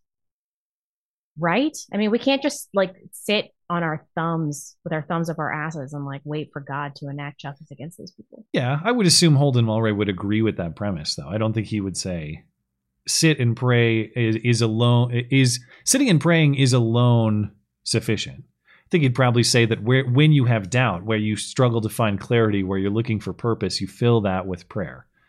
No, he said that that he said our recourse is prayer. I reject that. That's our only recourse. Well, uh, I mean, yeah, I suppose maybe if It's an made- addendum to violent recourse. How about that? there is wisdom in understanding what you lack the power to change and where that is the case perspective on that is key. Perspective through prayer is certainly Yeah. helpful. But uh, obviously i would agree that you don't you don't prematurely give up on anything until there truly is uh, no action you can take to change that particular outcome. Michael wilford uh, thanks for supporting the show. Very much appreciated. Uh, he also says oh, I am not going to be niggardly. These went through twice, uh, or I got two transactions, Michael. So if you didn't mean to do that, again, you can send me an email and I can uh, refund you if you would like. But he says one was blank and one he says one uh, one of you should try to debate Destiny. Guess it will be hundred dollars total. It's okay. Uh, money's not real, Lameo. okay, so I talked to Yeah. Destiny. We've been talking a little bit. Oh, really? I talked to him on Twitter, and he, he agreed to come on my show. And like, I don't want it to be. I generally, I don't. I don't bring people on for it to be um adversary. My sense of him, and I don't know him personally, even in his debate, he's not that kind of guy. I, I don't get the the gotcha vibes from him. I, I mean, I suppose he does want his he does want to win, and he seems like a skilled debater. But I don't think hmm. he's looking to just own people for the sake of owning. I think he's genuinely interested in the truth and in people's ideas. That's my read. So I don't think he would do that to you. I don't think he would treat your channel as some kind of dunk contest. I don't know. Maybe though. Maybe he would. Huh? We'll see. Blonde's well, Blonde's gonna get dunked on on her own channel. Maybe. Um, who's next? Injured Guardian. Uh, blonde, what bougie suburban backwater of St. Louis County did you grow up in? Of course, watermelon should be salted, preferably after pulling it directly out of the field. Your heathenism makes me weep. I, I grew up in Chesterfield. That is St. Louis County. I guess so. That was Esoterica Unbound, by the way. I didn't mean to improperly assign that to Injured Guardian because I don't want to create Oh, conflict you? where that'll be misunderstood. Now you two have to fight to the death. Injured Guardian. Uh, say what you will about John Kennedy, but he was right about one thing. The other day, I don't want to live in a world without bacon. All right. True. Uh, thank you both. Slosher, love you guys. Feel better, blonde. Thank you. I think I have like two more weeks of feeling like this, and hopefully I'll be out of the woods. Um, according to Matt's wife, Injured Guardian. Matt and I once made a trip to Nashville and saw uh Keone Young from a distance. Before I could go politely greet him, Matt joyously yelled, "Woo, America!" The aftermath was sobering. Who the hell is this? I don't know who that is.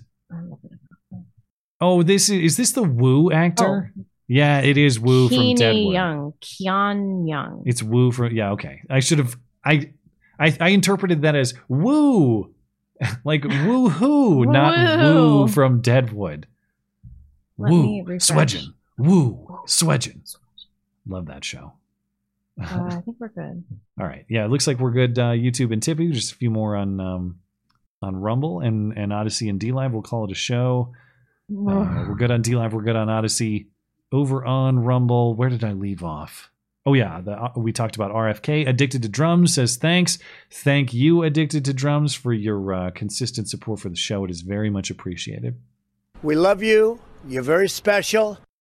The uh, Hillbilly Deluxe says it's not Joliet, it's Joliet. Uh, best you don't go there. There's there is reason one of the Illinois one of Illinois' most famous prisons used to be there was featured on the opening of the movie the the Blues Brothers. Uh, there is um, a Joliet, Montana, which is a very small town uh, on the uh, the highway between Red Lodge and Billings. And I am 99% sure it's Joliet, Montana, but I don't I have no idea what they call it in Illinois. So I'll accept that it's Joliet, Illinois. Yes. Laughing Boy, uh, how can you use Robin as a positive and then um, use his age as a negative when he's playing a character that's supposed to be 27 at most? The whole love story was to get the fake terrorist added. Yeah, and they could have done that in in other ways. Uh, you didn't necessarily have to have her to get the friend to establish the friendship, but that's the route that they went. I don't know. I mean, is that the age that he's supposed to be portraying? He definitely doesn't look 27 in the movie. If so, that's a weird casting choice. Um, I'm just going by the eye test, man. If I saw that Robin Williams pursuing that lady in public, Yeah. I would say that's a little sketchy. And and if it, you know, it's 30, if it's 36 and 22, okay. I mean, that's that's not unheard of. Uh, but I'm just eye testing it, man. And she looks very young, and he looks very old for 27. I don't know. But uh, delete key on the romance. It was just pointless. It was dumb. Hillbilly Deluxe says, "Ooh man, the hoax hate donut guy looks like his parents met on Ancestry Mingle." Yeah, oh, the uh, which guy? The guy who was um, who actually did the attack in Tulsa. Let's get that back up. Yeah. yeah. mm. Is this? Uh, do you have the article up? Is that a criminal head shape? Uh, yeah. Yeah. What are the, uh, whatever? What are the features that signify that? I don't know. There's something wonky going on with his eyes. First of all, Okay. like they aren't totally aligned. They're like a little close together. That guy. That, that guy. I was looking at him. I was like, this guy looks like a cousin fucking. All right. Thank you, Hillbilly Deluxe. Southie says, What do you think will happen when black people realize that the N word is just a synonym for black? It literally is a redneck and redneck pronunciation of careful Negro. I think I can say Negro on YouTube still, but I just You don't want to be like the yeah. Oakland athletics announcer guy who says it too fast and his career is over. Um, well, when what will happen when everyone realizes that it's just a word? It is uh, it is a, a a sequence of mouth noises that at some level was kind of arbitrarily chosen. And if it wasn't the N word, it could be any word you make up right now. And if you declare it as if you declare it a weapon and that's offensive, yeah, well then I guess that's what it'll be. Anyway, Hillbilly Deluxe also says new soap name is uh Zyklon Dream. Zyklon Dream. I like that one. That'll work too. I like it. Think we're all set. Let me give a quick refresh on YouTube and Tibby. We're good on D Live. We're good on Odysee. Thank you guys. And uh looks like we're good on Oh, uh Michael has one more over on uh on YouTube.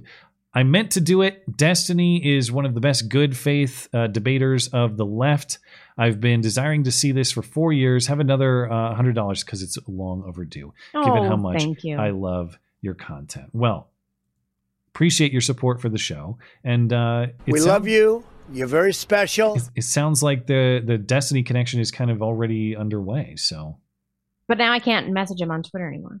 oh well, uh, does They he have- shut down your D- your DMs when you get banned. yeah. There's got to be another way to contact him, though, right? I know he does uh, appearances on other shows. I assume it's not always. I feel like I'm getting too desperate. You know. Maybe. All right. He's just so much bigger than me. All right. Uh, anything else before we get out of here? No, I'm gonna go puke a lot. All right. Well, thank you guys for tuning in and uh, making it a fun stream. As always, appreciate your participation in the show, your chats, your super chats, everything you contribute to making it a fun production. Of course, if you're listening later on demand, thank you kindly as well for tuning in and for supporting the show. And if you need more to listen to, if you just can't get enough, of course, you can head on over to the website, check out the podcast page. Got all the audio feeds there, and you might find some extra material you might not find on YouTube. Speaking of, like Blonde's interviews or uh, the call in show replays, things like that. Lots of extra listening material. Anything else show related, head on over to the website. MattChristiansenMedia.com is where you find all of it.